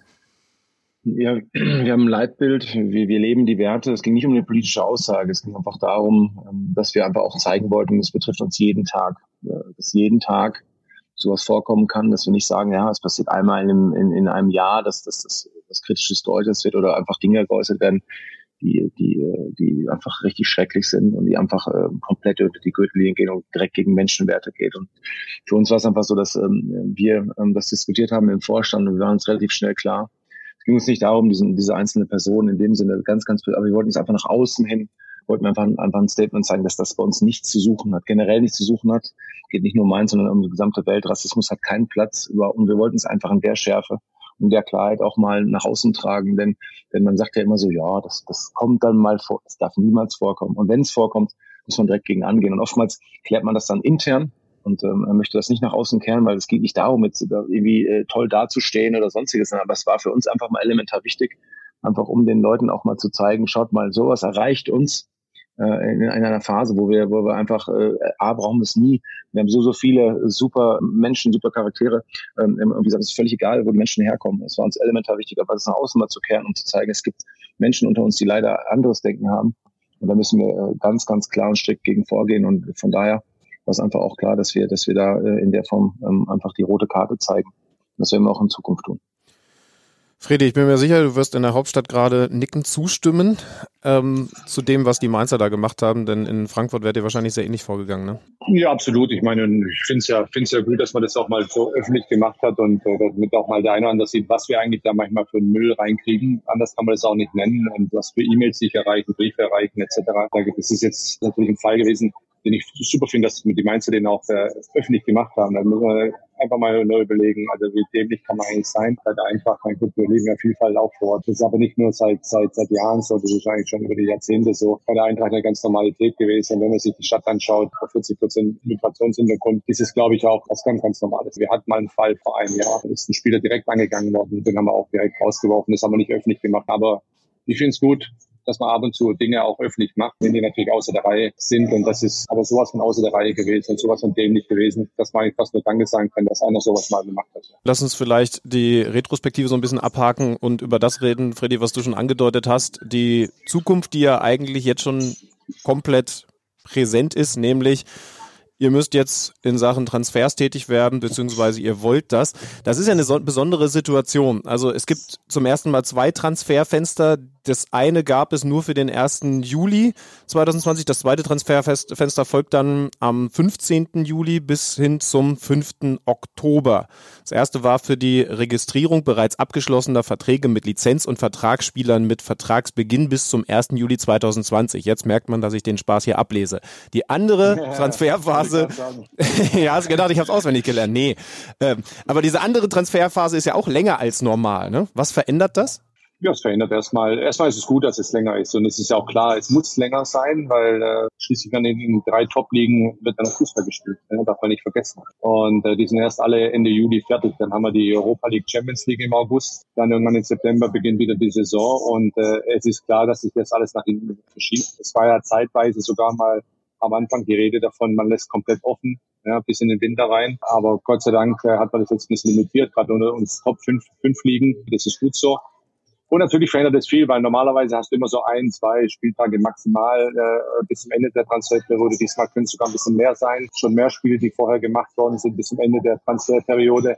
Also wird es schon noch einige Verschiebungen geben. Und es, es muss auch verschoben werden, weil dadurch, dass die Ligen natürlich jetzt spielen, bis zum Ende äh, Juli äh, noch die, die, die drei großen Ligen spielen, ist natürlich klar, werden die auch viel später aktiv. Trotzdem wird es ein spannender Markt werden, ein sehr spannender Markt, der einer, in dem vielleicht keiner vor, das kannst du auch nicht lernen. Also wir haben ja auch nicht die Erfahrung darin, dass es so eine Situation gibt und wie man, wie man jetzt da auch hundertprozentig perfekt vorgeht. Jeder muss so ein bisschen seine eigene Strategie sich ausdenken, wie er, wie er am besten vorgeht, äh, seine Finanzen im Griff haben. Ich glaube, die Finanzvorstände der Clubs, äh, gerade bei uns, unsere, bei unseren Clubs, äh, die so in der Mittelschicht sind, die werden es natürlich nicht einfach haben. Da werden die, die Vereinsvorstände schon ein gewaltiges Wörtchen mitreden und wir Sportverantwortliche werden versuchen, uns irgendwie durchzusetzen, was nicht so einfach wird. Aber es ist auch verständlich, weil viele Sachen sind einfach nicht greifbar für die nähere Zukunft, wie die Auswirkungen sind, auch in negativer Hinsicht auch die, die Einnahmenverluste sind. Und ich habe es ja letzte, letzte Woche auch von der Pressekonferenz groß in, in Frankfurt gesagt, damit es auch alle mal verstehen, wenn, wenn, wenn der Umsatz von 200 80 auf prognostizierte 140 für die nächste Saison einbricht, dann ist es schon mal, das ist schon mal ein Brett, muss man ganz klar sagen. Ja, es ist eine, wie ich gesagt habe, eine Vollbremse. Man muss halt situativ arbeiten von Woche zu Woche, von Fall zu Fall und äh, jeder wird versuchen, seine Kader ein bisschen zu bereinigen. Das wird jeder ein bisschen versuchen was nicht einfach wird, weil die Schwemme von Spielern auf dem Markt wird im August sicherlich sehr, sehr groß sein, weil jeder wird das versuchen. Und es wird nicht einfach sein. Und die Spieler werden es auch nicht einfach haben, Vereine zu finden, das muss man auch klar sagen. Kann auch eine Chance sein, um auch einige Sachen wieder zu bereinigen, wie der Ruben vorhin gesagt hat, auch zu überdenken, was müssen wir für die Zukunft machen, was haben wir in der Vergangenheit, vielleicht haben wir da ein bisschen zu viel in das eine oder andere gemacht oder auch viel zu viel investiert. Und äh, die Preise dann sich ein bisschen normalisieren, aber nicht bei den Top-Transfers, das ist klar. Und das hat man jetzt auch schon gesehen. Da werden die Summen trotzdem weiter bezahlt, als wenn nichts vorher gewesen wäre. Rufen, mir als Laie, der solche Sachen über Transferfenster ablesen muss, ist eine Idee gekommen oder zumindest ein Gedanke. Die Bundesliga ist als erstes gestartet und jetzt dann entsprechend auch als erste Top-Liga in Europa zu Ende gegangen. Heißt, die deutschen Teams bzw. ihr Manager von Bundesliga-Teams könnt jetzt auch am frühesten mit der Kaderplanung beginnen. Also dahingehend, dass ihr zumindest schon wisst, gibt es eventuell äh, zusätzliche Gelder, weil man sich für eine Europa League oder Champions League qualifiziert hat oder eben nicht und ist man erstklassig oder zweitklassig, ist auch ein Vorteil, oder? Ja, können, könnte man denken. Die Kaderplanung ist ja eh ganzjährig. Äh, man darf sich jetzt nicht so vorstellen, mit der Fedi auch bestätigen können, dass wir jetzt äh, sagen, ach wunderbar, Saison ist zu Ende, jetzt machen wir mal eine Kaderplanung. Äh, die Kaderplanung ist ja, ist ja durchgängig, ein durchgängiger Prozess. Du bist ja ständig dabei, äh, Dinge auszuloten. Um, so, da läuft der Vertrag noch ein Jahr. Äh, will man den äh, verlängern oder möchte man den auslaufen lassen oder kann man den nicht verlängern und würde dann trotzdem gerne behalten den Spieler und geht davon aus, dass er eventuell Ablöse wechselt. Gleichzeitig ist natürlich auch so, dass du, dass das Budget, das hat der Freddy auch gesagt, ist ein elementarer Punkt. Ähm, ähm, entscheidend ist dann auch, dass du, dass du, ähm, ähm, es gibt Vereine, die natürlich trotz allem aus dem Volleren schöpfen können. So, wir sind natürlich immer auch angewiesen auf, ähm, auf, auf Transfereinnahmen. Das haben wir über die Jahre ja, ja auch ähm, ähm auch gemacht und, und dahingehend auch quasi unser, unser Geld äh, selber dann auch verdient, um es dann wieder auszugeben. Das, das Thema ist grundsätzlich, dass du natürlich auch den gesamten Kader im Blick haben musst. Das hat der Friede übrigens auch schon gesagt. Das ist ja klar, dass du viele, viele Leihspieler nochmal zurückbekommst. Du hast eine Gesamtkaderstruktur. Also da musst du auch erstmal sehen, dass du im Gesamtbudget dann auch bleibst, eventuell sogar reduzieren musst. Ähm, wenn du dann äh, keine, keine Transfers in der Anbahnung hast, wird es unheimlich schwierig, äh, dahingehend natürlich äh, auch dahin äh, den Kader so zu verstärken, ähm, dass es dann auch Sinn macht. Das Deswegen ist es erstmal dahingehend, dass man natürlich seine Stadtmannschaft stehen hat, ähm, auf den Positionen, hat dann sicherlich einen Kandidat 1, Kandidat 2, man ist sicherlich in der Auslotungsphase drin. Trotz allem ist jetzt auch bei uns so, dass, dass wir erstmal gucken müssen, äh, wie sieht der Gesamtkader aus, so wer äh, ist in, in einer quasi herausfordernden Rolle, wo er vielleicht auch nicht so zum Tragen kommt, hieße, äh, dass man da für ihn vielleicht auch einen neuen Verein auch sucht. Aber trotz allem ist es so, dass man äh, für uns wichtig war, dass wir keinen Spieler äh, verkaufen müssen. Das heißt, wir könnten mit der äh, Mannschaft ähm, auch in die neue Saison gehen, würden uns damit auch wohlfühlen, weil wir glauben auch, dass wir gewisse Stellschrauben auch so drehen können, dass es dann äh, erfolgreicher wird. Sollte es dann aber einen Spieler geben, der dann äh, ähm, von sich aus sagt, okay, ich, ich möchte eine neue Herausforderung in einer größeren Liga dann suchen, dann wird der Schuh ja schon wieder anders, weil wir könnten jetzt gerne anfangen, aber wie es Herr Friedi auch gesagt hat, die Engländer spielen noch, die Italiener spielen noch, die Spanier spielen noch. Deutschland ist auch eine Top-5-Liga. Wir haben beendet, okay, aber dann geht es auch nochmal darum, dass die Franzosen abgebrochen haben und im August, Ende August dann wieder beginnen. Das heißt, es muss ja, um einen Transfermarkt anzuschieben, müssen ja die verschiedensten Länder auch dann miteinander kommunizieren. Das heißt, müssen sich da auch sicher sein. Die Engländer sind generell immer ein bisschen später. Die Italiener werden sagen, wir spielen nochmal zu Ende, die Spanier ebenfalls. Und dann wird erst ein Schuh draus, wenn sich alle quasi so virtuell an einen Tisch setzen sozusagen, um dann gewisse Dinge zu diskutieren. So und dann hast du eine Situation, dass du sagst, ja, ich habe jetzt einen Spieler, äh, der der würde für Summe X eventuell den Verein verlassen können. So, und dann gehen die Gedankenspiele los. Okay. Und so, wer aus der Schattenmannschaft könnte dann in Frage kommen? Das sind natürlich anbahnende Gespräche, sind schon längst geführt worden. Aber in dieser, in dieser Transferphase wird es sicherlich so sein, dass wenn erst der erste Stein nicht ins Rollen gekommen ist, du nicht einfach so losmarschierst, wie vielleicht in den letzten, letzten Jahren, wo du gesagt hast, ich finanziere vielleicht mal vor, um dann sozusagen den Transfer dann weg vom Verein nachzuholen. Da hat der Freddy recht, da stehen die Finanzer schön äh, quasi Tür an Tür daneben und äh, haben den Daumen auch mit natürlich auch drauf. Das ist eine Gesamtkommunikation in der Budgetplanung. Von daher äh, hat uns das äh, vielleicht von der, von der Klarheit, dass man da jetzt in der ersten Liga ist, äh, einiges äh, gebracht. Und auf der anderen Seite, äh, gerade in Mainz ist es so, dass wir auf auf Transferlöse, wie gesagt, elementar äh, angewiesen sind und ohne einen, einen größeren Transfer in der Anbahnung oder im Vollzug wird es für uns jetzt zum Beispiel schwierig werden, äh, dahingehend auch dann äh, richtig Hand anzulegen. Deswegen auch wichtig die Message auch nach außen, das habe ich auch gesagt, äh, gerade in unserem Umfeld äh, von Kaderumbruch zu sprechen. Ja, das ist im Moment sehr, sehr schwierig zu sagen, denn, denn wie gesagt, wir müssen sehr, sehr gut auf die Finanzen schauen. Wir möchten ja auch äh, unsere Mitarbeiter auch alle behalten. Und wie gesagt, äh, wir sind sehr, sehr konservativ aufgestellt, immer sehr seriös gewirtschaftet und das soll auch so bleiben. Und dann ist es oftmals so, dann, dann kriegt man vielleicht diesen einen Spieler nicht. Auf der anderen Seite geht es ums Gesamtwohl des Vereins und ich bin der festen Überzeugung, dass man in der Gruppe so viele Dinge noch besser lösen kann. Was mich interessiert, du hast gerade ja schon gesagt, Kaderplanung ist logischerweise ganzjährig, damit wir Laien das auch ein bisschen besser verstehen. Ich habe gerade gestern wieder gehört, dass es so ganz verrückte Datenbanken gibt, die Vereine nutzen können. Also wo du eingeben kannst, ich suche einen Linksverteidiger, der am liebsten in der Viererkette spielt, ähm, Sprintgeschwindigkeit mindestens 34 kmh und so weiter und so fort. Rufen vielleicht mal als, an dich als erstes. Wie sehr nutzt ihr eigentlich solche Sachen im Vergleich zum klassischen Scouting? Also wie sehr ist sowas auch Teil, um zumindest vielleicht eine Vorauswahl zu treffen oder so?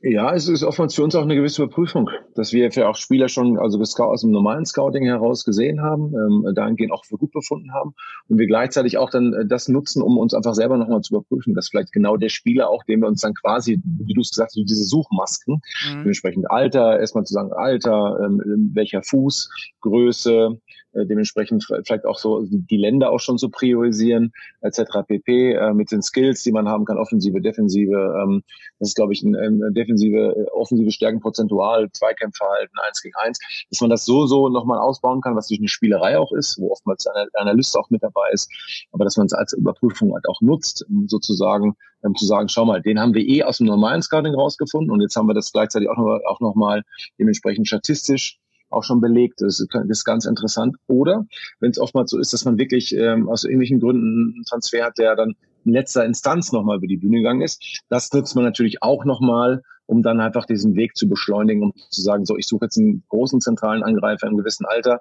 Mir ist meiner jetzt weggebrochen, mir musste ich jetzt abgeben, äh, äh um zu unseren Alternativen noch weiter aufzubauen. Ich glaube, das ist ein, ist ein, ist ein wichtiger Prozess.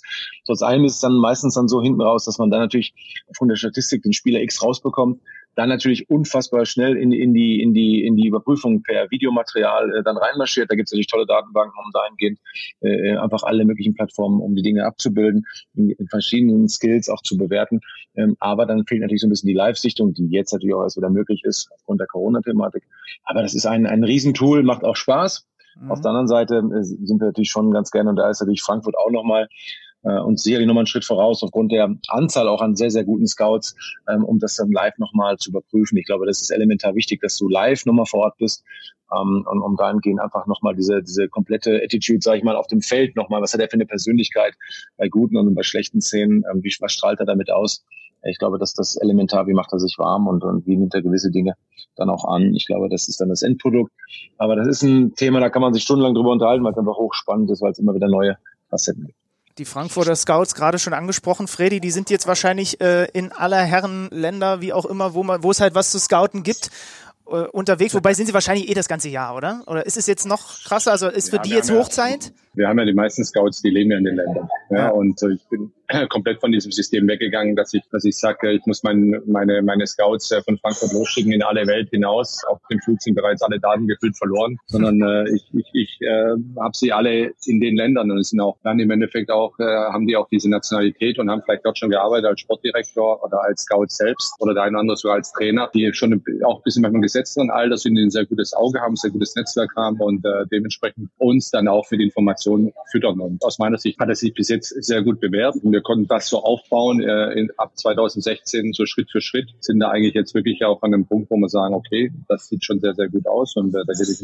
Ihnen recht, dass man äh, diese statistischen Daten natürlich auch mit benutzt. Das ist ein Teil davon, von dem Ganzen, dass du das irgendwann mal zusammenbekommst. Und was noch wichtig ist, glaube ich, was man noch anfügen kann, und ich glaube, es ist für ihn genauso wichtig wie für mich, ist dann natürlich auch noch das persönliche Gespräch, wenn man dann wirklich einen Spieler da hat und äh, mit dem sich auch mal unterhält, über viele Dinge dann äh, aufspricht, Persönlichkeit, wie tritt er auf auch bei so einem Gespräch. Und dann kann es auch mal dazu kommen, dass man danach, obwohl alle statistischen Daten super sind und vielleicht auch die Betrachtung am Feld erstmal gut war, dass man sagt, hm, irgendwas gefällt mir nicht, ja, irgendwas passt hier nicht, ja. Und äh, da kann auch ein Transfer mal nicht geschehen aus, aus diesen Gründen, weil das letzte ist im Endeffekt Finale ist natürlich noch das persönliche Vorstellen und äh, den Charakter zu beurteilen ist dann aber auch so ein Bauchgefühl, das man auch dann hat, dass man jetzt nicht irgendwie eine Checkliste einfach da mal runterfragt, sondern einfach das ist auch ein Bauchgefühl, dass man dann auch in der Kommunikation dann mit dem Spieler, aber auch zum Beispiel auch mit dem Berater, auch da kannst du mal haken. Und äh, das muss halt alles zusammenpassen. Also es ist ein hochspannendes Thema wo man sich wirklich stundenlang unterhalten kann drüber. Es ist vollkommen richtig, dass es äh, nicht die perfekte Strategie dafür gibt oder sagt, so muss es immer sein. So wünschen sich das viele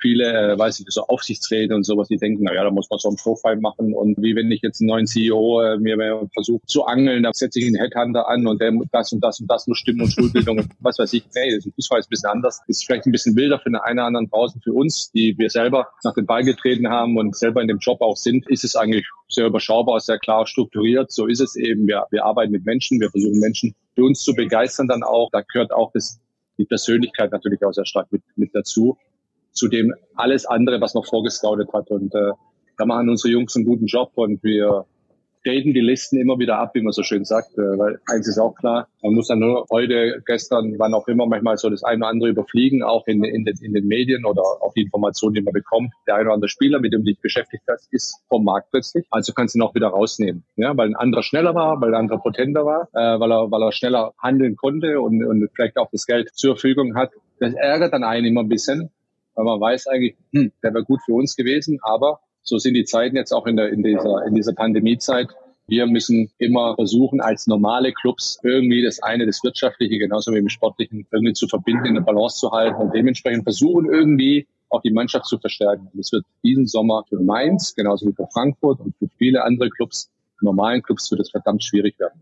Wir sind eigentlich froh, dass wir einen sehr guten Bestand haben aktuell. Freddy, wie ist das eigentlich, wenn du mit Spielern sprichst, weil sie interessant für Frankfurt wären? Hast du dann permanent auf dem Schirm, welche Vereine da vielleicht parallel dran sind, weil man vernetzt ist? Oder gibt es tatsächlich Situationen, ja, wo, wo, dann der Spieler überraschend doch woanders hingeht, womit du gar nicht gerechnet hättest? Eine Überraschung gibt es eigentlich manchmal seltener. Also es, es, wird schon mit offenen Karten ziemlich gespielt. Und oft ist es halt so auch, und ich habe das auch, weiß auch, auch zu meiner Stuttgarter Zeit, da muss ich sehr viel sparen und äh, äh konsolidieren hin und her und dann hieß es dann, ja, zum Beispiel Wolfsburg kommt um die Ecke. Jetzt reden wir von 2011, 2012 und sowas in dieser Zeit, aber auch heutzutage manchmal ja auch noch so, wenn irgendein Club um die Ecke kommt, der nachweislich das doppelte oder das dreifache Budget von dir hat, dann weißt du, hast du wirtschaftlich schon mal verloren. Ne? Hast du gar keine Chance, dem Spieler wirtschaftlich das zu bieten, was der andere Verein ihm wahrscheinlich auch bietet. Dann, dann geht es nur darum, okay, geht es um Geld oder geht es wirklich um eine sportliche Weiterentwicklung und haben wir vielleicht die besseren Argumente für eine sportliche Weiterentwicklung?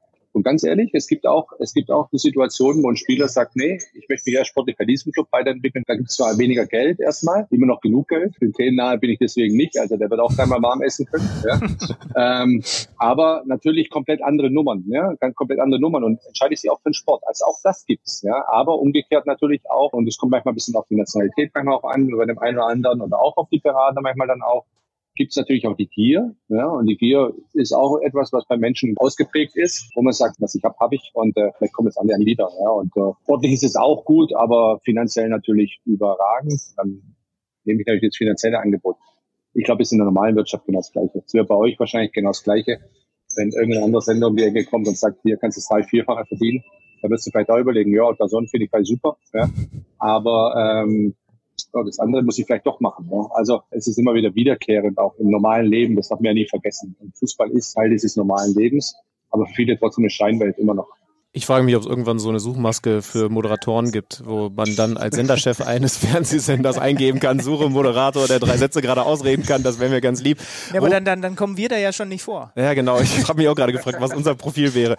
Rufen, wenn du an diesem Tool sitzt, dem feuchten Traum für alle Fußballmanager-Computerspieler, und da spuckt dann so ein Tool aus, der Linksverteidiger von Eintracht Frankfurt, der würde zu euch passen. Ist dann der nächste Schritt, dass du Freddy anrufst oder wie läuft sowas dann ab? Ja, ich, ich glaube, äh, Fredi und ich in unserem Verhältnis, glaube ich, das, das, das, äh, das wäre überhaupt kein Problem. Also ich glaube, da sind wir so klar. Ähm, also das finde ich das Schöne auch jetzt nicht, weil Freddy da drüben sitzt aber, oder drüben äh, in Berlin ist und nicht in Österreich. Aber Freddy ist so klar, dass es, dass er einfach genauso nüchtern, wie er es dann auch sieht und er weiß einfach das Geschäft, äh, kennt es noch viel, viel besser als ich, auch aus seiner aktiven Zeit nochmal mehr. Ähm, äh, das einfach äh, dahingehend, man muss sich ja dann auch nichts vormachen. Das ist das normale Business. Und ich glaube, lieber, lieber dann ein klares Wort äh, und klar, klare Anfrage, du pass auf, wir haben Interesse und trotz allem natürlich auch die Überprüfung, äh, auch mit, äh, mit dem Management des Spielers. Denn äh, jetzt muss man es auch so sehen, wie es der Freddy eben beschrieben hat, äh, auch mit der Thematik, dass natürlich auch viele Eintrachtspieler äh, dementsprechend interessant sind für, für größere Vereine, ist natürlich auch die, die Situation bei uns natürlich in Mainz dann schon so, dass wir natürlich, äh, wenn ein, ein, ein Spieler in Frankfurt, sag ich mal, ähm, Stammspieler dann ist. Ist da die Frage, ob der Spieler dann äh, den Reiz auch für sich sieht, äh, dann nach Mainz zu kommen, nicht um Mainz klein zu machen, überhaupt nicht. Äh, bin von unserem Standard komplett überzeugt, aber trotzdem muss es ja dann auch passen und er, er muss auch dann irgendwo, um diesen Reiz zu haben, ich meine, Frankfurt ist schön, Mainz ist schön und liegen übrigens auch nur eine halbe Stunde auseinander, also von daher kann er sogar in Frankfurt leben, in Mainz spielen oder in Mainz leben und in Frankfurt spielen, kein Problem.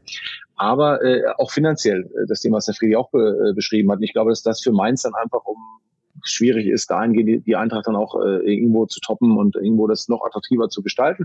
Äh, von daher wird das schwierig werden, aber um die Frage zu beantworten, ich würde mit Fredi anrufen, klar, mit dem Management klären, ob das überhaupt einen Ansatz dann äh, geben würde. Äh, und dann ist es, glaube ich, wirklich so, dass, das äh, wirklich klar ist, du, das geht, das geht nicht, sich in die Augen schauen wie Männer und dann zu sagen, du, so, kriegen wir hin, kriegen wir nicht hin. Und ich glaube, das ist ein Top-Miteinander, nicht nur Friedi und ich, sondern generell in der Bundesliga mit, mit, den meisten Kollegen einfach ein ganz klares Verhältnis. Und äh, man prüft vorher schon auch gewisse Dinge ab, weil ich muss ja im Friedi jetzt nicht anrufen und sagen, du, ich habe einen unrealistischen Spieler eigentlich bei, bei euch im Kader, den finde ich super, sagt der Friedi jetzt nicht anrufen brauchen. Also das spart man sich dann. äh, ähm, und wie gesagt, andersrum äh, wird der Friedi bei mir auch anrufen und wird sagen, du, Spieler X interessiert mich ähm, lass uns mal drüber reden, gibt es eine Option? Und dann ist man aber auch nicht böse, wenn, wenn derjenige sagt, nee, Tür ist zu, dann ist die Tür zu und dann geht's halt weiter. Ich meine, das ist im Leben so, als Manager, glaube ich, ist man gewohnt, äh, auch Niederlagen einzustecken, nicht nur auf dem Feld, sondern auch am Schreibtisch, äh, wenn ein Spieler, äh, den man gerne gehabt hätte, weg ist. Und dann ist es dann so, deswegen hat man ja eine Schattenmannschaft, da steht ja nicht nur äh, äh dementsprechend Schlüter und Zander drauf, sondern einfach auch vielleicht Müller oder wie auch immer wie der heißt. Also von daher ähm, gibt es da mehrere drauf. Und gerade wir in Mainz wissen, dass wir aus einer Schattenmannschaft meistens nicht die ersten Kandidaten kriegen. Gib ruhig zu, dass du damals den Rebic gerne gehabt hättest. Schwer. Ja, aber das ist ja. ja, aber. Ja, vielleicht. vielleicht, wer weiß. Jetzt beginnt, zwei Fragen haben wir noch an euch. Rufen die erste an dich. Es beginnt jetzt für mich wieder die schönste Zeit, denn die Zeit, wo die Transfergerüchte sprießen ohne Ende. Was habe ich früher als kleines Kind den Kicker verschlungen und Transfermarkt gewälzt? Was ich mich aber jetzt gefragt habe aus eurer Sicht, gewöhnt man sich irgendwann daran, dass in der Zeitung oder im Internet zu lesen ist, dein Verein ist an Spieler XY interessiert und man verhandelt oder was weiß ich. Und es stimmt einfach gar nicht, weil das kommt ja offensichtlich doch häufiger vor, als man mal denkt. Oder ist das immer noch so, dass du jedes Mal das liest und dir denkst, wollt ihr mich eigentlich veralbern? Da ist ja gar nichts dran. Also ich finde, das kann man schon kategorisieren. Es gibt ja manchmal ein Gerücht, was echt spannend ist für den Verein, ne? wo man sagt, oh, wenn der Spieler schon mit Mainz in Verbindung ist, das ist mal das gute Idee. gute Idee, finde ich gar nicht schlecht, können wir mal einleiten. ähm, aber die, äh, andererseits ist es schon so, ähm, natürlich wird man da abgezockter oder irgendwie entspannter, aber auch trotzdem manchmal wirklich, wo man sagt, nee, Freunde, das muss ich jetzt klären. Äh, äh, das will ich jetzt gar nicht da drin stehen haben, ne? weil das einfach schon, äh, man möchte natürlich schon auch, dass, dass dann ein Spieler, auch wenn wenn es überhaupt dann rauskommt, was man ja nicht möchte, äh, ähm, denn der beste Transfer wäre eigentlich der, wenn derjenige mit dem Trikot da steht nach dem Medizincheck, äh, dass man sozusagen auch dann, äh, wenn ich das Gerücht wenigstens noch charmant ist. Aber wenn es dann wirklich völlig skurril ist und man, man weiß schon aus einem, einem Pseudotelefonat von vor vier Tagen, wo man demjenigen Manager dann gesagt hat oder Berater gesagt hat, der ist überhaupt kein Thema und der taucht dann trotzdem auf in so einer, ja, in, in, in 543 äh, Fußball-Apps, ja, ähm, ähm, unter anderem auch interessiert nach Informationen, das heißt immer so schön, dann ärgert man sich teilweise dann schon und möchte dann auch äh, demjenigen mitteilen, ähm, ob er irgendwas vielleicht nicht verstanden hat und möchte es dann einfach auch schon klären, weil Tür soll dann zu sein, weil, ähm, aber oftmals wird man es nicht aufhalten können, weil es so viele Gerüchte sind. Ähm, bei gewissen ärgert es dann schon, bin ich ganz ehrlich. Das will ich dann auch ganz gern klären. Und Freddy, letzte Frage an dich. Ich glaube, wenn es so eine Suchmaske auch für Trainer geben würde, du würdest da reinschreiben, bester Trainer für Frankfurt. Ähm, also Adi Hutter würde sehr wahrscheinlich auftauchen. Man hat das Gefühl, dass das bei euch einfach sehr gut passt, dass das eine sehr, sehr gute Konstellation ist.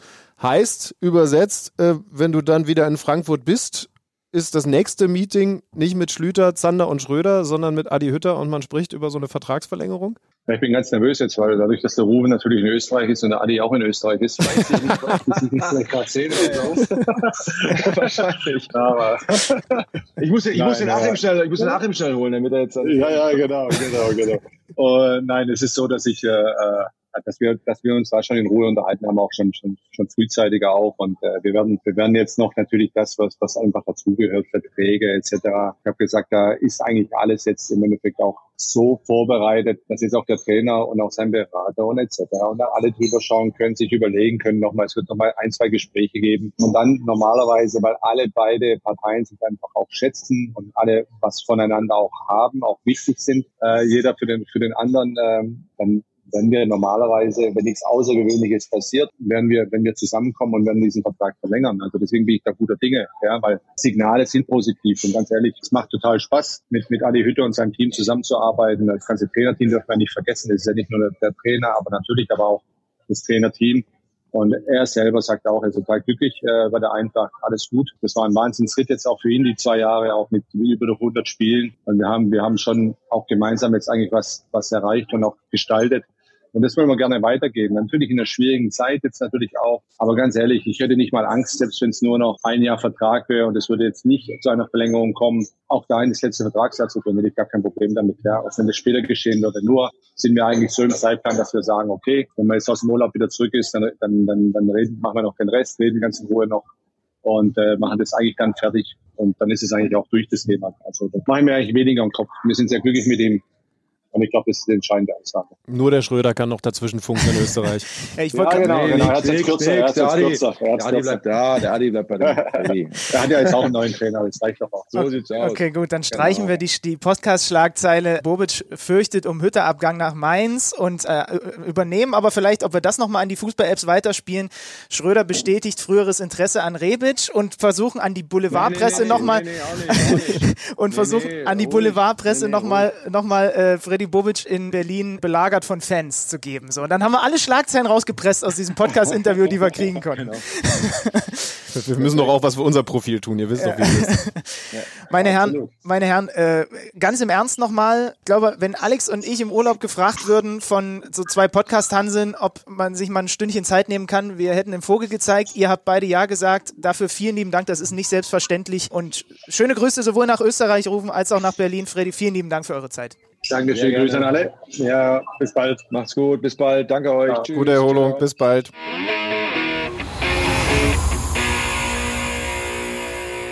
Und das war's dann also. Das letzte Interview für diese erste KMD-Staffel, für diese erste Kicker Meets the Zone-Saison. Nochmal vielen Dank an Freddy Bobic und Rufen Schröder. Jetzt bin ich nur noch mit dir hier, oder was? Ja, bevor ihr jetzt alle aus eurem Podcatcher schon die so Folgen beziehungsweise diesen Podcast löscht und entabonniert und so weiter, wir werden euch am Ende der Sendung auch noch erklären können, dass die Pause gar nicht so lang sein wird, die wir dann jetzt einlegen, aber da kommen wir vielleicht später darauf zu sprechen, weil ein bisschen was müssen wir ja noch bereden. Da gab es ja zum Beispiel noch zwei Pokalfinals, nämlich das der Damen und das der Herren in Berlin, also quasi unweit von da, wo Freddy Bobic jetzt unterwegs ist mit der Family. Der FC Bayern München gegen Bayern 04 Leverkusen. Pokalsieger ist der FC Bayern. Auch da gratulieren wir natürlich. Und ich darf sagen, das war eines der aufregenderen Saisonspiele bislang. Bislang ist gut, ne? Als letztes Saisonspiel. Aber so nach der, nach der, nach der Pause, in der Tat, das hat Spaß gemacht, dieses Spiel. Und zwischendurch, sind wir mal ehrlich, es ja nun eher nicht so aus, weil die Bayern ja in der ersten Halbzeit das schon sehr einseitig gestaltet haben, 2-0 führen, Alaba mit einem fantastischen Freistoßtor, nachdem sich der Tapsoba gegen Lewandowski etwas ungestüm an, äh, äh, anstellt und dieser Wurde Freistoß viel darüber diskutiert, warum Leverkusen in der ersten Halbzeit so reingegangen ist, mit Harvards vorne drin, so wenig traute. Da muss man zumindest eine Sache zu sagen. Also ja, jetzt haben vielleicht ein paar mehr Leute mal wieder ein Leverkusen-Spiel geschaut, aber Harvards hat als falscher Neuner, wenn man ihn so bezeichnen möchte, in der Rückrunde auch sehr gute Spiele gemacht. Ja. Dieser Freistoß von David Alaba übrigens finde ich eine geile Statistik. Äh, direkter Freistoß, erstmals wieder verwandelt in einem Pokalfinale seit 2001 Jörg Böhme. Und seitdem gab es keinen direkten Freistoßtreffer mehr. Und dann Alaba, der den da natürlich wunderbar über die Mauer malt Der hat seine 1-0. Siegprämie damals fast noch in D-Mark erhalten. Wunderbarer Freistoß. Dann Nabri zum 2-0. Und dann vor allem die zweite Halbzeit. Das war die interessante. Ja, denn ich habe noch kein Team gesehen diese Saison. Sage ich es wieder, ne? Obwohl Champions League haben wir noch bei den Bayern. Das heißt also, da gibt's dann noch ein paar eventuelle Gegenbeispiele. Aber ich habe noch kein Team gesehen, das das Visier so hochgeklappt hat gegen die Bayern, wie das Leverkusen in der zweiten Hälfte getan hat. Und dann haben wir eben auch Leverkusener Fußball erlebt, wie das eventuell auch nur ganz wenige Vereine aus der Bundesliga können. Nämlich attraktiv, offensiv mit Speed.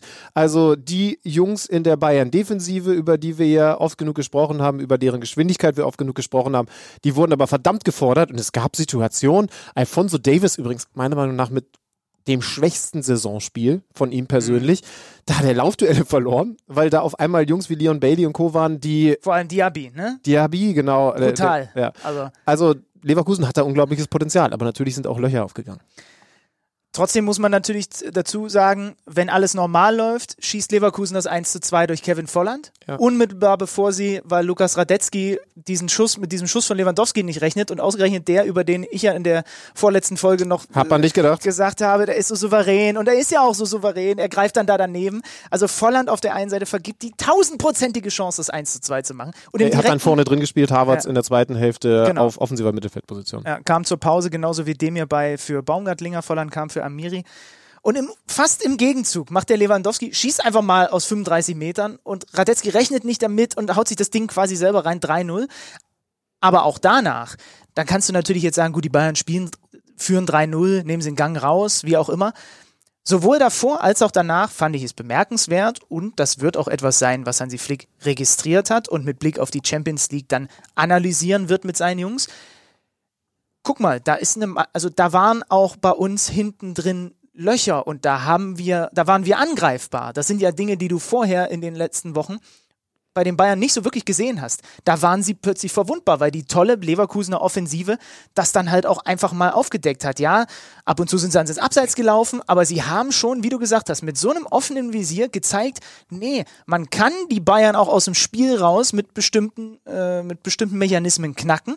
Und das wiederum wird Hansi Flick natürlich mitnehmen für die Vorbereitung dann auf die Champions League, weil wir haben ja nun, also viele sagen ja, die sind der Top-Favorit auf den, auf den Titel und so weiter. Ich, ich, ich kann mir da nicht so ein richtiges Urteil erlauben, weil ich zu wenig von den anderen Teams bislang gesehen habe, wie die denn sich so in Form bringen für die Champions League. Sie sind unglaublich gut, unser Hansi Flick, aber da hat man jetzt mal gesehen, ach krass, guck mal, wenn eine Mannschaft so eine potente Offensive bringt wie Leverkusen und so spielen kann, auch wenn das 1-3 dann nach einem Standard fällt, dann sind auch die Bayern hinten mal nicht sattelfest. Und das hat man ja vorher selten gesehen. Zwei Sachen dazu. Für mich die Szene des Spiels, die mal wieder beschrieben hat, was so besonders ist an den Bayern in dieser Saison. 63. Minute, Boateng klärt in höchster Not den Ball im eigenen 5-Meter-Raum und Alaba bejubelt den, als hätte der gerade das Siegtor in der Champions League geschossen.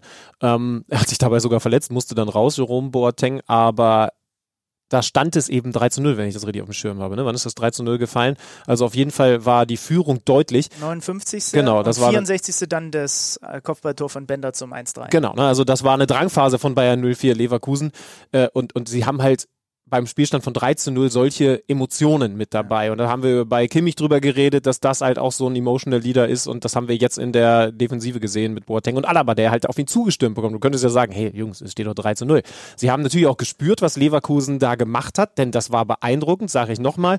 Ich sage aber übrigens auch, weil wir darüber ja in der vergangenen Folge geredet haben, ich kann es nachvollziehen, dass sie nicht von Anfang an mit diesem offenen Visier in diese Partie reingegangen sind. Dass sie dann da mal so ein bisschen Mürrenharz anrühren und in der ersten Halbzeit defensiver spielen, das ist dann vielleicht auch einfach das Richtige, weil wenn du, also wenn du so spielst wie in der zweiten Hälfte, wo du dann durch das Ergebnis auch dazu gezwungen bist, dann geht das Ding am Ende 4 zu 9 aus. Und da hast du dann auch nichts gewonnen. Und übrigens, dann glaube ich auch keine Chance. Also, du kannst in der ersten Halbzeit besseren Fußball spielen, gar keine Frage. Aber dass du nicht komplett über 90 Minuten, alleine weil es ja auch eine Kraftfrage ist, mit dem offenen Visier spielst, wie es die Leverkusen dann in der zweiten Hälfte gemacht haben, das kann ich schon verstehen. Traumtor von Lewandowski, dann dieser Heber, den er da macht. Havertz kriegt auch Absolut. noch seinen Treffer zum 2 zu 4, aber wie Lewandowski aus Hat vollem Lauf, offensichtlich übrigens, Entschuldigung, erst ja. erstmal über Lewandowski, ich komme gleich zu Harvard. wie der aus vollem Lauf dann in der Lage ist, so kontrolliert den Ball über den Torhüter zu chippen, weil der kommt ja angesprintet Ja. in dem Moment. Das heißt, du musst so eine Kontrolle über deinen Fuß, über deinen ganzen Körper haben, wissen wir ja bei ihm, dass er es hat, aber da war es mal wieder so zu sehen, dass du so da durchläufst und dann halt genau das Timing hast, den so da rein zu chippen aus vollem Lauf. Das ist viel anspruchsvoller, glaube ich, als viele noch am Samstag sich gedacht haben, die dann, ja, der hat einen schönen Heber gemacht, aber das ist total schwierig gewesen, den Total so schwierig. Es gab auch gar nicht mehr viele andere Optionen, Ja. weil Radetzky eigentlich sehr gut vom Er kriegt Timing her nur draußen so war. da ins genau, er kriegt Ja. ihn nur super. Und dann sieht es natürlich nach einer coolen Aktion aus. Wenn ich das versucht hätte, hätte der, der Platzwart mir Hausverbot erteilt, weil ich wahrscheinlich komplett den Rasen umgepflügt hätte mit meinen Stollen. Aber das ist, ja, also sorry für die Phrase, aber das ist dann eben die Besonderheit, das ist die Weltklasse, die die Bayern da vorne Ja. mit Robert Lewandowski drin haben. Jetzt bekommt vielleicht der FC Chelsea zusätzliche Weltklasse oder doch zumindest internationale Klasse, denn angeblich hat Kai Havertz klar gesagt, hey, das wird nichts mehr mit Leverkusen, ich will jetzt die Freigabe für den FC Chelsea und was wird denn das bitte dann für ein Team? Also erstmal ein Team, das gegen die Bayern in der Champions League rausfliegt, aber mit Blick auf die kommende Saison, ja, Timo Werner, ähm, Ziyech haben sie Zie- auch noch Ziyech haben verpflichtet, sie ne? und, und Havertz, das kann sie haben richtig ja viel schon, Spaß machen. sie haben ja vor allem auch schon ein paar ganz gute Fußballer, also ist ja ist auch ja jetzt so. schon nicht die schlechteste Fußballmannschaft der Welt, auch wenn, wie gesagt, das 0 zu 3 gegen die Bayern eine relativ klare Geschichte war. Aber das vielleicht noch als Punkt zu den Bayern. Für mich sind sie Champions League Titelfavorit. Weil, also, sie haben bis hierhin, es ist ja immer wieder schwer, weil es alles sich so lang gezogen hat. Fredi hat es ja auch gesagt, das ist so der Grundeindruck, den man hat, boah, war das lang diese Saison. Ja. Und das letzte Champions League-Spiel liegt ja auch schon wieder ewig weit zurück. Aber sie haben am meisten überzeugt von allen Mannschaften. Und auch darüber haben wir ja schon gesprochen. Wir ich gehe schon davon aus, dass es ein Vorteil ist, dass du jetzt noch einmal eine Ruhephase hast und dann hochfahren kannst, während andere Vereine komplett durchpowern müssen. Man kann sagen, naja, ist ja aber dann jetzt auch schön im Flow zu sein. Nee, ich glaube, in der Pause und mit der Fokussierung, ich glaube nicht, dass wir die Bayern in, in wann geht's dann los? Drei, vier Wochen erleben werden und die haben das Fußballspielen jetzt verlernt und man merkt, da fehlt die Matchpraxis. Nee, das kann ich mir nicht vorstellen. Sie werden Vorteile haben, weil sie eben diese Physis dann nochmal zusätzlich aufbauen können, also quasi nochmal verbessern können. Und dann sind sie für mich mit dem, was jetzt auch in der Liga passiert ist, mit dem, wie sie das ähm, so durchgezogen haben, der Favorit. Juventus ist jetzt gerade gut in Form, wenn du sagst, du hast nicht so viel gesehen. Ähm, gestern gerade äh, eine Niederlage gegen AC Ich, ich Mailand schwenke jetzt der quasi um aufs internationale Fußball. Direkt jetzt im Anschluss an, weil jetzt ist Ja, erstmal, erstmal Ja. Schicht so. Ein, ein Relegationsspiel gibt's noch. Wo wir übrigens an dieser Stelle, wenn wir gerade sowieso schon bei der Champions League sind, also wir werden, wir sind sehr zuversichtlich, dass wir pünktlich zur Champions League wenn dieses Turnier, diese, diese, die, erst diese, die letzten noch ausstehenden äh, Rückspiele und dann das Turnier, dann könnte sein, also sind wir zuversichtlich, dass wir mit Kicker Meet Saison auch wieder da sind, ne? Ja, da darfst du ein bisschen optimistischer sein. Also, wenn du nicht abgewoben wirst, weil, weil irgendwie RTL dich in die Suchmaske gepackt hast und die haben irgendwie, brauchen Clown, äh, guter linker Fuß, warum Wenig auch Haare. immer. Wenig Haare, Zander ist es, ja.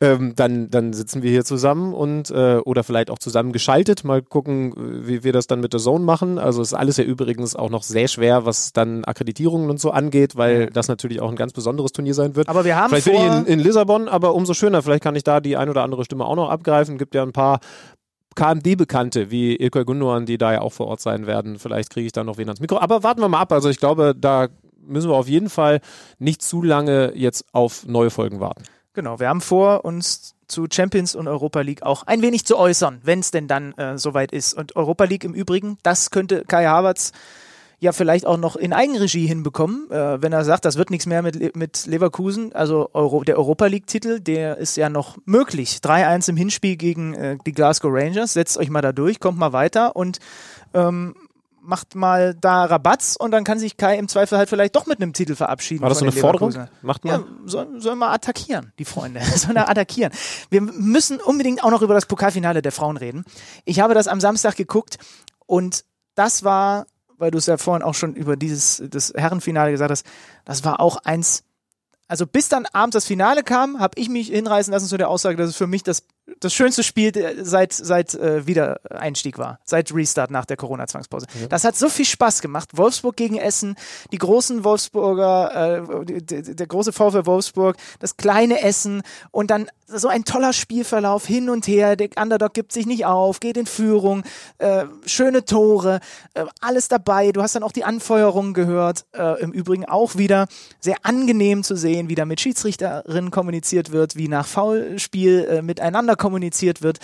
Ja, wir sagen herzlichen Glückwunsch natürlich an den VfL Wolfsburg, an äh, Alex Popp und Sarah Dorsun. Äh, könnt ihr gerne nachhören. Haben wir in der Hinrunde ja bei uns hier am Mikro gehabt. Die Folge mit den beiden Spielerinnen vom VfL. Die haben jetzt den Pokalsieg klar gemacht, aber auch nochmal Meisterschaft schon länger, ne? Double. Glückwunsch, Riesenrespekt. Poppy. Glückwunsch, Sarah. Und aber nochmal Riesenrespekt auch an die Spielerinnen von Essen. Das war ein ganz, ganz tolles Fußballspiel, auch in der Verlängerung, dann im Elfmeterschießen entschieden. Das hat mir wahnsinnig viel Spaß gemacht und war wirklich für mich eins der besten Spiele, die ich gesehen habe seit dem Restart von Corona. Ganz, ganz toll. Also fand ich, fand ich richtig, richtig super. Gab es Nadelstiche von einem der Teams? Ja, gab's, ja. Ich hab's leider, ich war auf Familienbesuch in, in Hamburg und äh, konnte es deswegen leider wirklich nicht Ja, schauen. wir Hab mich müssen dann geärgert, da- als du mir geschrieben hast, wie, äh, wie gut das ist und dass ich das einschalten sollte. Ich war gerade eben beim Kaffee und Kuchen bei Mutti, war schwierig. Ja, ist, auch, ist dann auch in Ordnung. Aber äh, Nadelstiche, da müssen wir jetzt auch übrigens nochmal noch mal ran. Ich weiß nicht, wie viele Nachrichten du bekommen hast. Also die Nadelstich-Diskussion wurde aufgegriffen von der KMD-Community. Nochmal für die, die es vielleicht, Schande, nicht gehört haben sollten. Wir würden gerne den Ausdruck Nadelstiche setzen im Fußball durch einen anderen ersetzen. Also wir brauchen zumindest ein Synonym, weil das so häufig kommt für Teams, die defensiv kompakt stehen und dann ab und zu mal nach vorne spielen und versuchen natürlich über Konter, über gelegentliche Umschaltsituationen dann mal Akzente zu setzen, torgefährlich zu werden. Es gibt immer nur diese Formulierung und weil es natürlich so häufig auch Mannschaften gibt, die genau das grundsätzlich von nur der Idee her Nadelstiche tun. und Akzente, ne? ja, das sind so die beiden ja, Sachen. Genau. Ja. Und da seid ihr kreativ geworden. Ich habe auch ein bisschen was habe ich vorbereitet. ja, ich auch. Ich habe mir auch Gedanken gemacht. Was haben die, was haben die Leute geschrieben? Äh, gib mir eine Sekunde, aber die waren auch, also, also die haben auch hier und da geschrieben, so nach dem Motto, ja, aber es gibt doch Akzente, das reicht doch als Synonym. Nee, wir wollen, wir wollen euch, bunte Leute, Sachen. Wir wollen hier auch Wörter, wir wollen doch die Fußballsprache verändern. Merkt ihr denn nicht, was wir die letzten 34 Spieltage plus Relegation und all das hier getan haben? Also, mein Vorschlag. Äh, Hast du mehrere? ich habe zwei. Okay, ich habe vier. Okay, kannst du gleich abspulen. Ich fange mal mit dem ersten an. Die Grundidee ist ja, ne, sehr diszipliniert sein und dann ab und zu, wenn du mal den Ballbesitz hast, dann darfst du dich mal auf, austoben. Und für mich ist das ein Bild, das ist so ein bisschen dann mal auf die Tanzfläche. Weißt du? Und dann mal abhotten. So, und, und, und, Sonst ab hinten und, in der Ecke mit genau, dem Getränk. äh, Genau, ansonsten bist du der Disziplinierte, aber dann Okay. kommt dein Song. Dann ist Okay. es dein Song und dann gehst du mal ab auf die Tanzfläche. So. Und als, als Team, als Underdog, ab und zu mal auf die Tanzfläche zu gehen, ist für mich ein Nadelstich setzen. Heißt also, du würdest im Live-Kommentar das dann so verkaufen, dass du sagst, ja, die, die Heidenheimer bis hierhin hinten sehr kompakt und ab und zu wagen, ja, ab und zu nach 20 Minuten wagen sie sich dann auch mal vorne auf die Tanzfläche. Wenn der richtige Song kommt, so, dann, wenn, wenn Joe Cocker nochmal aufgelegt wird, dann geht's auch mal auf die Tanzfläche. Stark, so. dass du als erstes an Joe Cocker denkst. Ist Ja, ich habe so viel Zeit mit Mutti verbracht am Wochenende. Ähm, mein erster Vorschlag wäre, hinten kompakt stehen und vorne dem Gegner den Vorgarten zertrampeln. Aber damit bin ich noch nicht zufrieden. Das ist auch sehr lang und nicht so knackig. So. Dann habe ich mir gedacht, ähm, sowas in Richtung, also sich zeigen, präsent sein, hinten kompakt und vorne ab und zu das Revier markieren. Ja, Revier markieren. Ja. Ist zumindest kurz. Ähm, bin darüber dann äh, zu einem, zu einer, was man vielleicht zumindest im deutschen Sprachgebrauch nehmen könnte, gekommen. Ne, Das geht, leitet sich aus Reviermarkieren ab.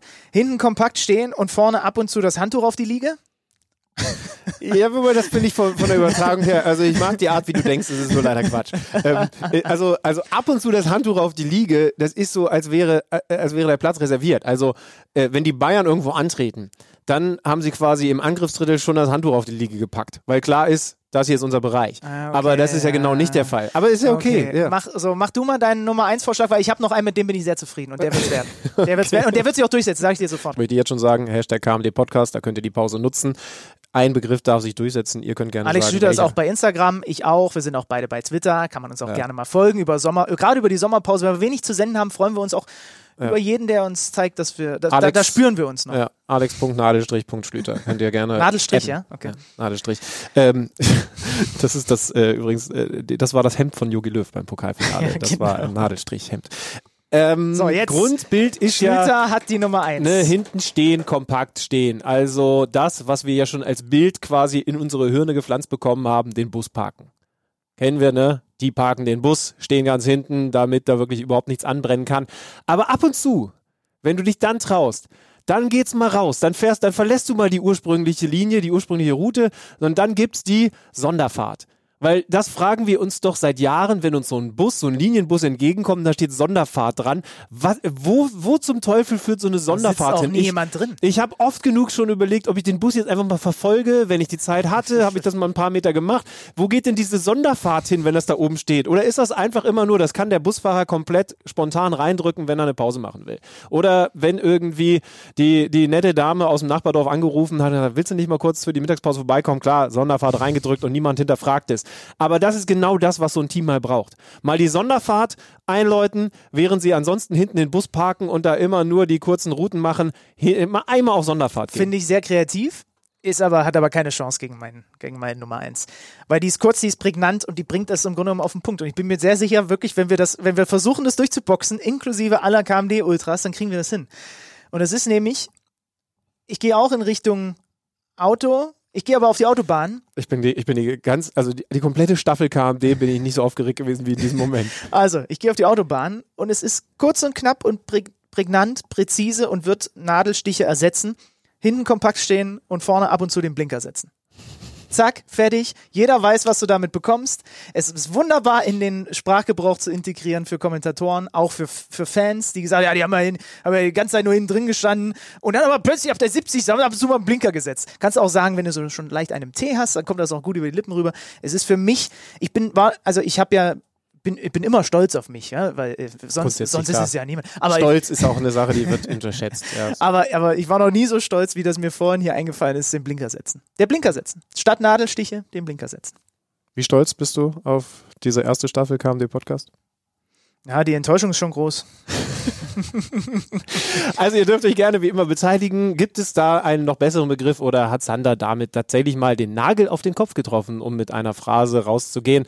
Äh, wie gesagt, wir halten euch auf dem Laufenden über unsere Social Media Profile. Ab und zu schreie ich das auch einfach aus dem Fenster raus. Also wer im Raum München unterwegs ist, wird es dann als erster erfahren, wenn wir wahrscheinlich, sehr wahrscheinlich zur Champions League, dann zu der ersten Champions League Woche wieder an den Start gehen. Das bekommt ihr natürlich mit. Bitte jetzt nicht die App löschen, nicht uns aus dem Podcast sch- schmeißen. Wir machen bitter, nur eine ja. kurze Pause. Wir, wir atmen einmal durch. Und ich hätte noch eine Challenge weiter. übrigens für die, für die Leute. Also Okay. ich versuch, werde das versuchen. Ah, ist schwierig. Vielleicht, vielleicht nee, versucht ihr es mal. Vielleicht, vielleicht gibt es da draußen einen Verrückten, der das macht. Es ist ja jetzt, wir begeben uns ja jetzt auch so ein bisschen mal in sowas wie einen kleinen Sommerurlaub, wenn es auch dann nur Heimaturlaub ist oder was auch immer. In die Sonne legen, bisschen fünfe gerade sein lassen. Ich werde in Leipzig irgendwo auf den See gucken. Ich habe mir überlegt, aber ich, ich outsource das jetzt einfach an unsere Hörer, ob es jemanden gibt, der sich von unserem Logo eine Schablone macht und wenn er sich sonnt, sich das auf die Brust legt wusste, und dann einfach das ein KMD Kicker Meets the Zone Logo auf der Brust hat. Reinge, reingesonnenbrandet. Ja, ähm, erinnert mich zumindest daran, dass ich in dieser kurzen Pause von zwei, drei Wochen demnächst mal wieder einen Termin zur Hautkrebsvorsorge mache. Der steht nämlich bei mir an. Oh ja. Aber folgt ihr ruhig den verrückten Vorschlägen von Benny Zander. Das macht ja diese ganze Sache hier auch aus. Das ist die Würzung, die Mischung, die ihr so gerne hört. Schön, dass ihr dabei gewesen seid. Die komplette Saison über nochmal ganz lieben Dank nicht nur an Freddy Bobic und Rufen Schröder, die sich in dieser besonderen Phase der Saison, nämlich in dieser Zwischenphase Zeit für uns genommen haben, sondern auch an all die anderen Gäste, die dabei gewesen sind, Ja. über all diese Folgen. Sie möchten sich gerne persönlich von euch verabschieden und das ist vielleicht das letzte Schmankerl, was wir jetzt für euch als kleine Überraschung vorbereitet haben. Wir haben sie alle nochmal in der Leitung und natürlich lassen sie sich nicht nehmen. Die Kahns, die, ich weiß nicht, wie sie alle hießen, die wollen jetzt noch einmal persönlich zu euch sprechen und ein kurzes Tschüss raushauen. Sagen wir auch. Macht's gut. Bis in wenigen Wochen. Macht das gut, Freunde.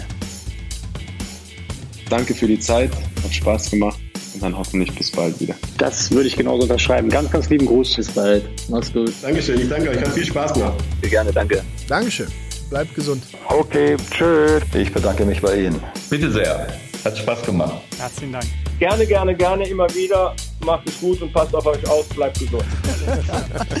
Meine Lieben, vielen Dank. Ciao, ciao. Schöne Zeit, bis dann. Bis dann. Tschüss. Ciao. Sehr gerne, danke euch Jungs. So, in dem Sinne, schönen Abend und äh, Prost. Ne?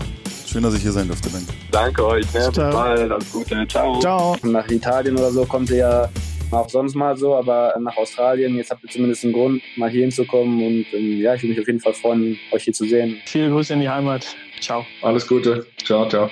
Danke euch, dass du dir die Zeit genommen hast. Dankeschön. Ja, vielen Dank.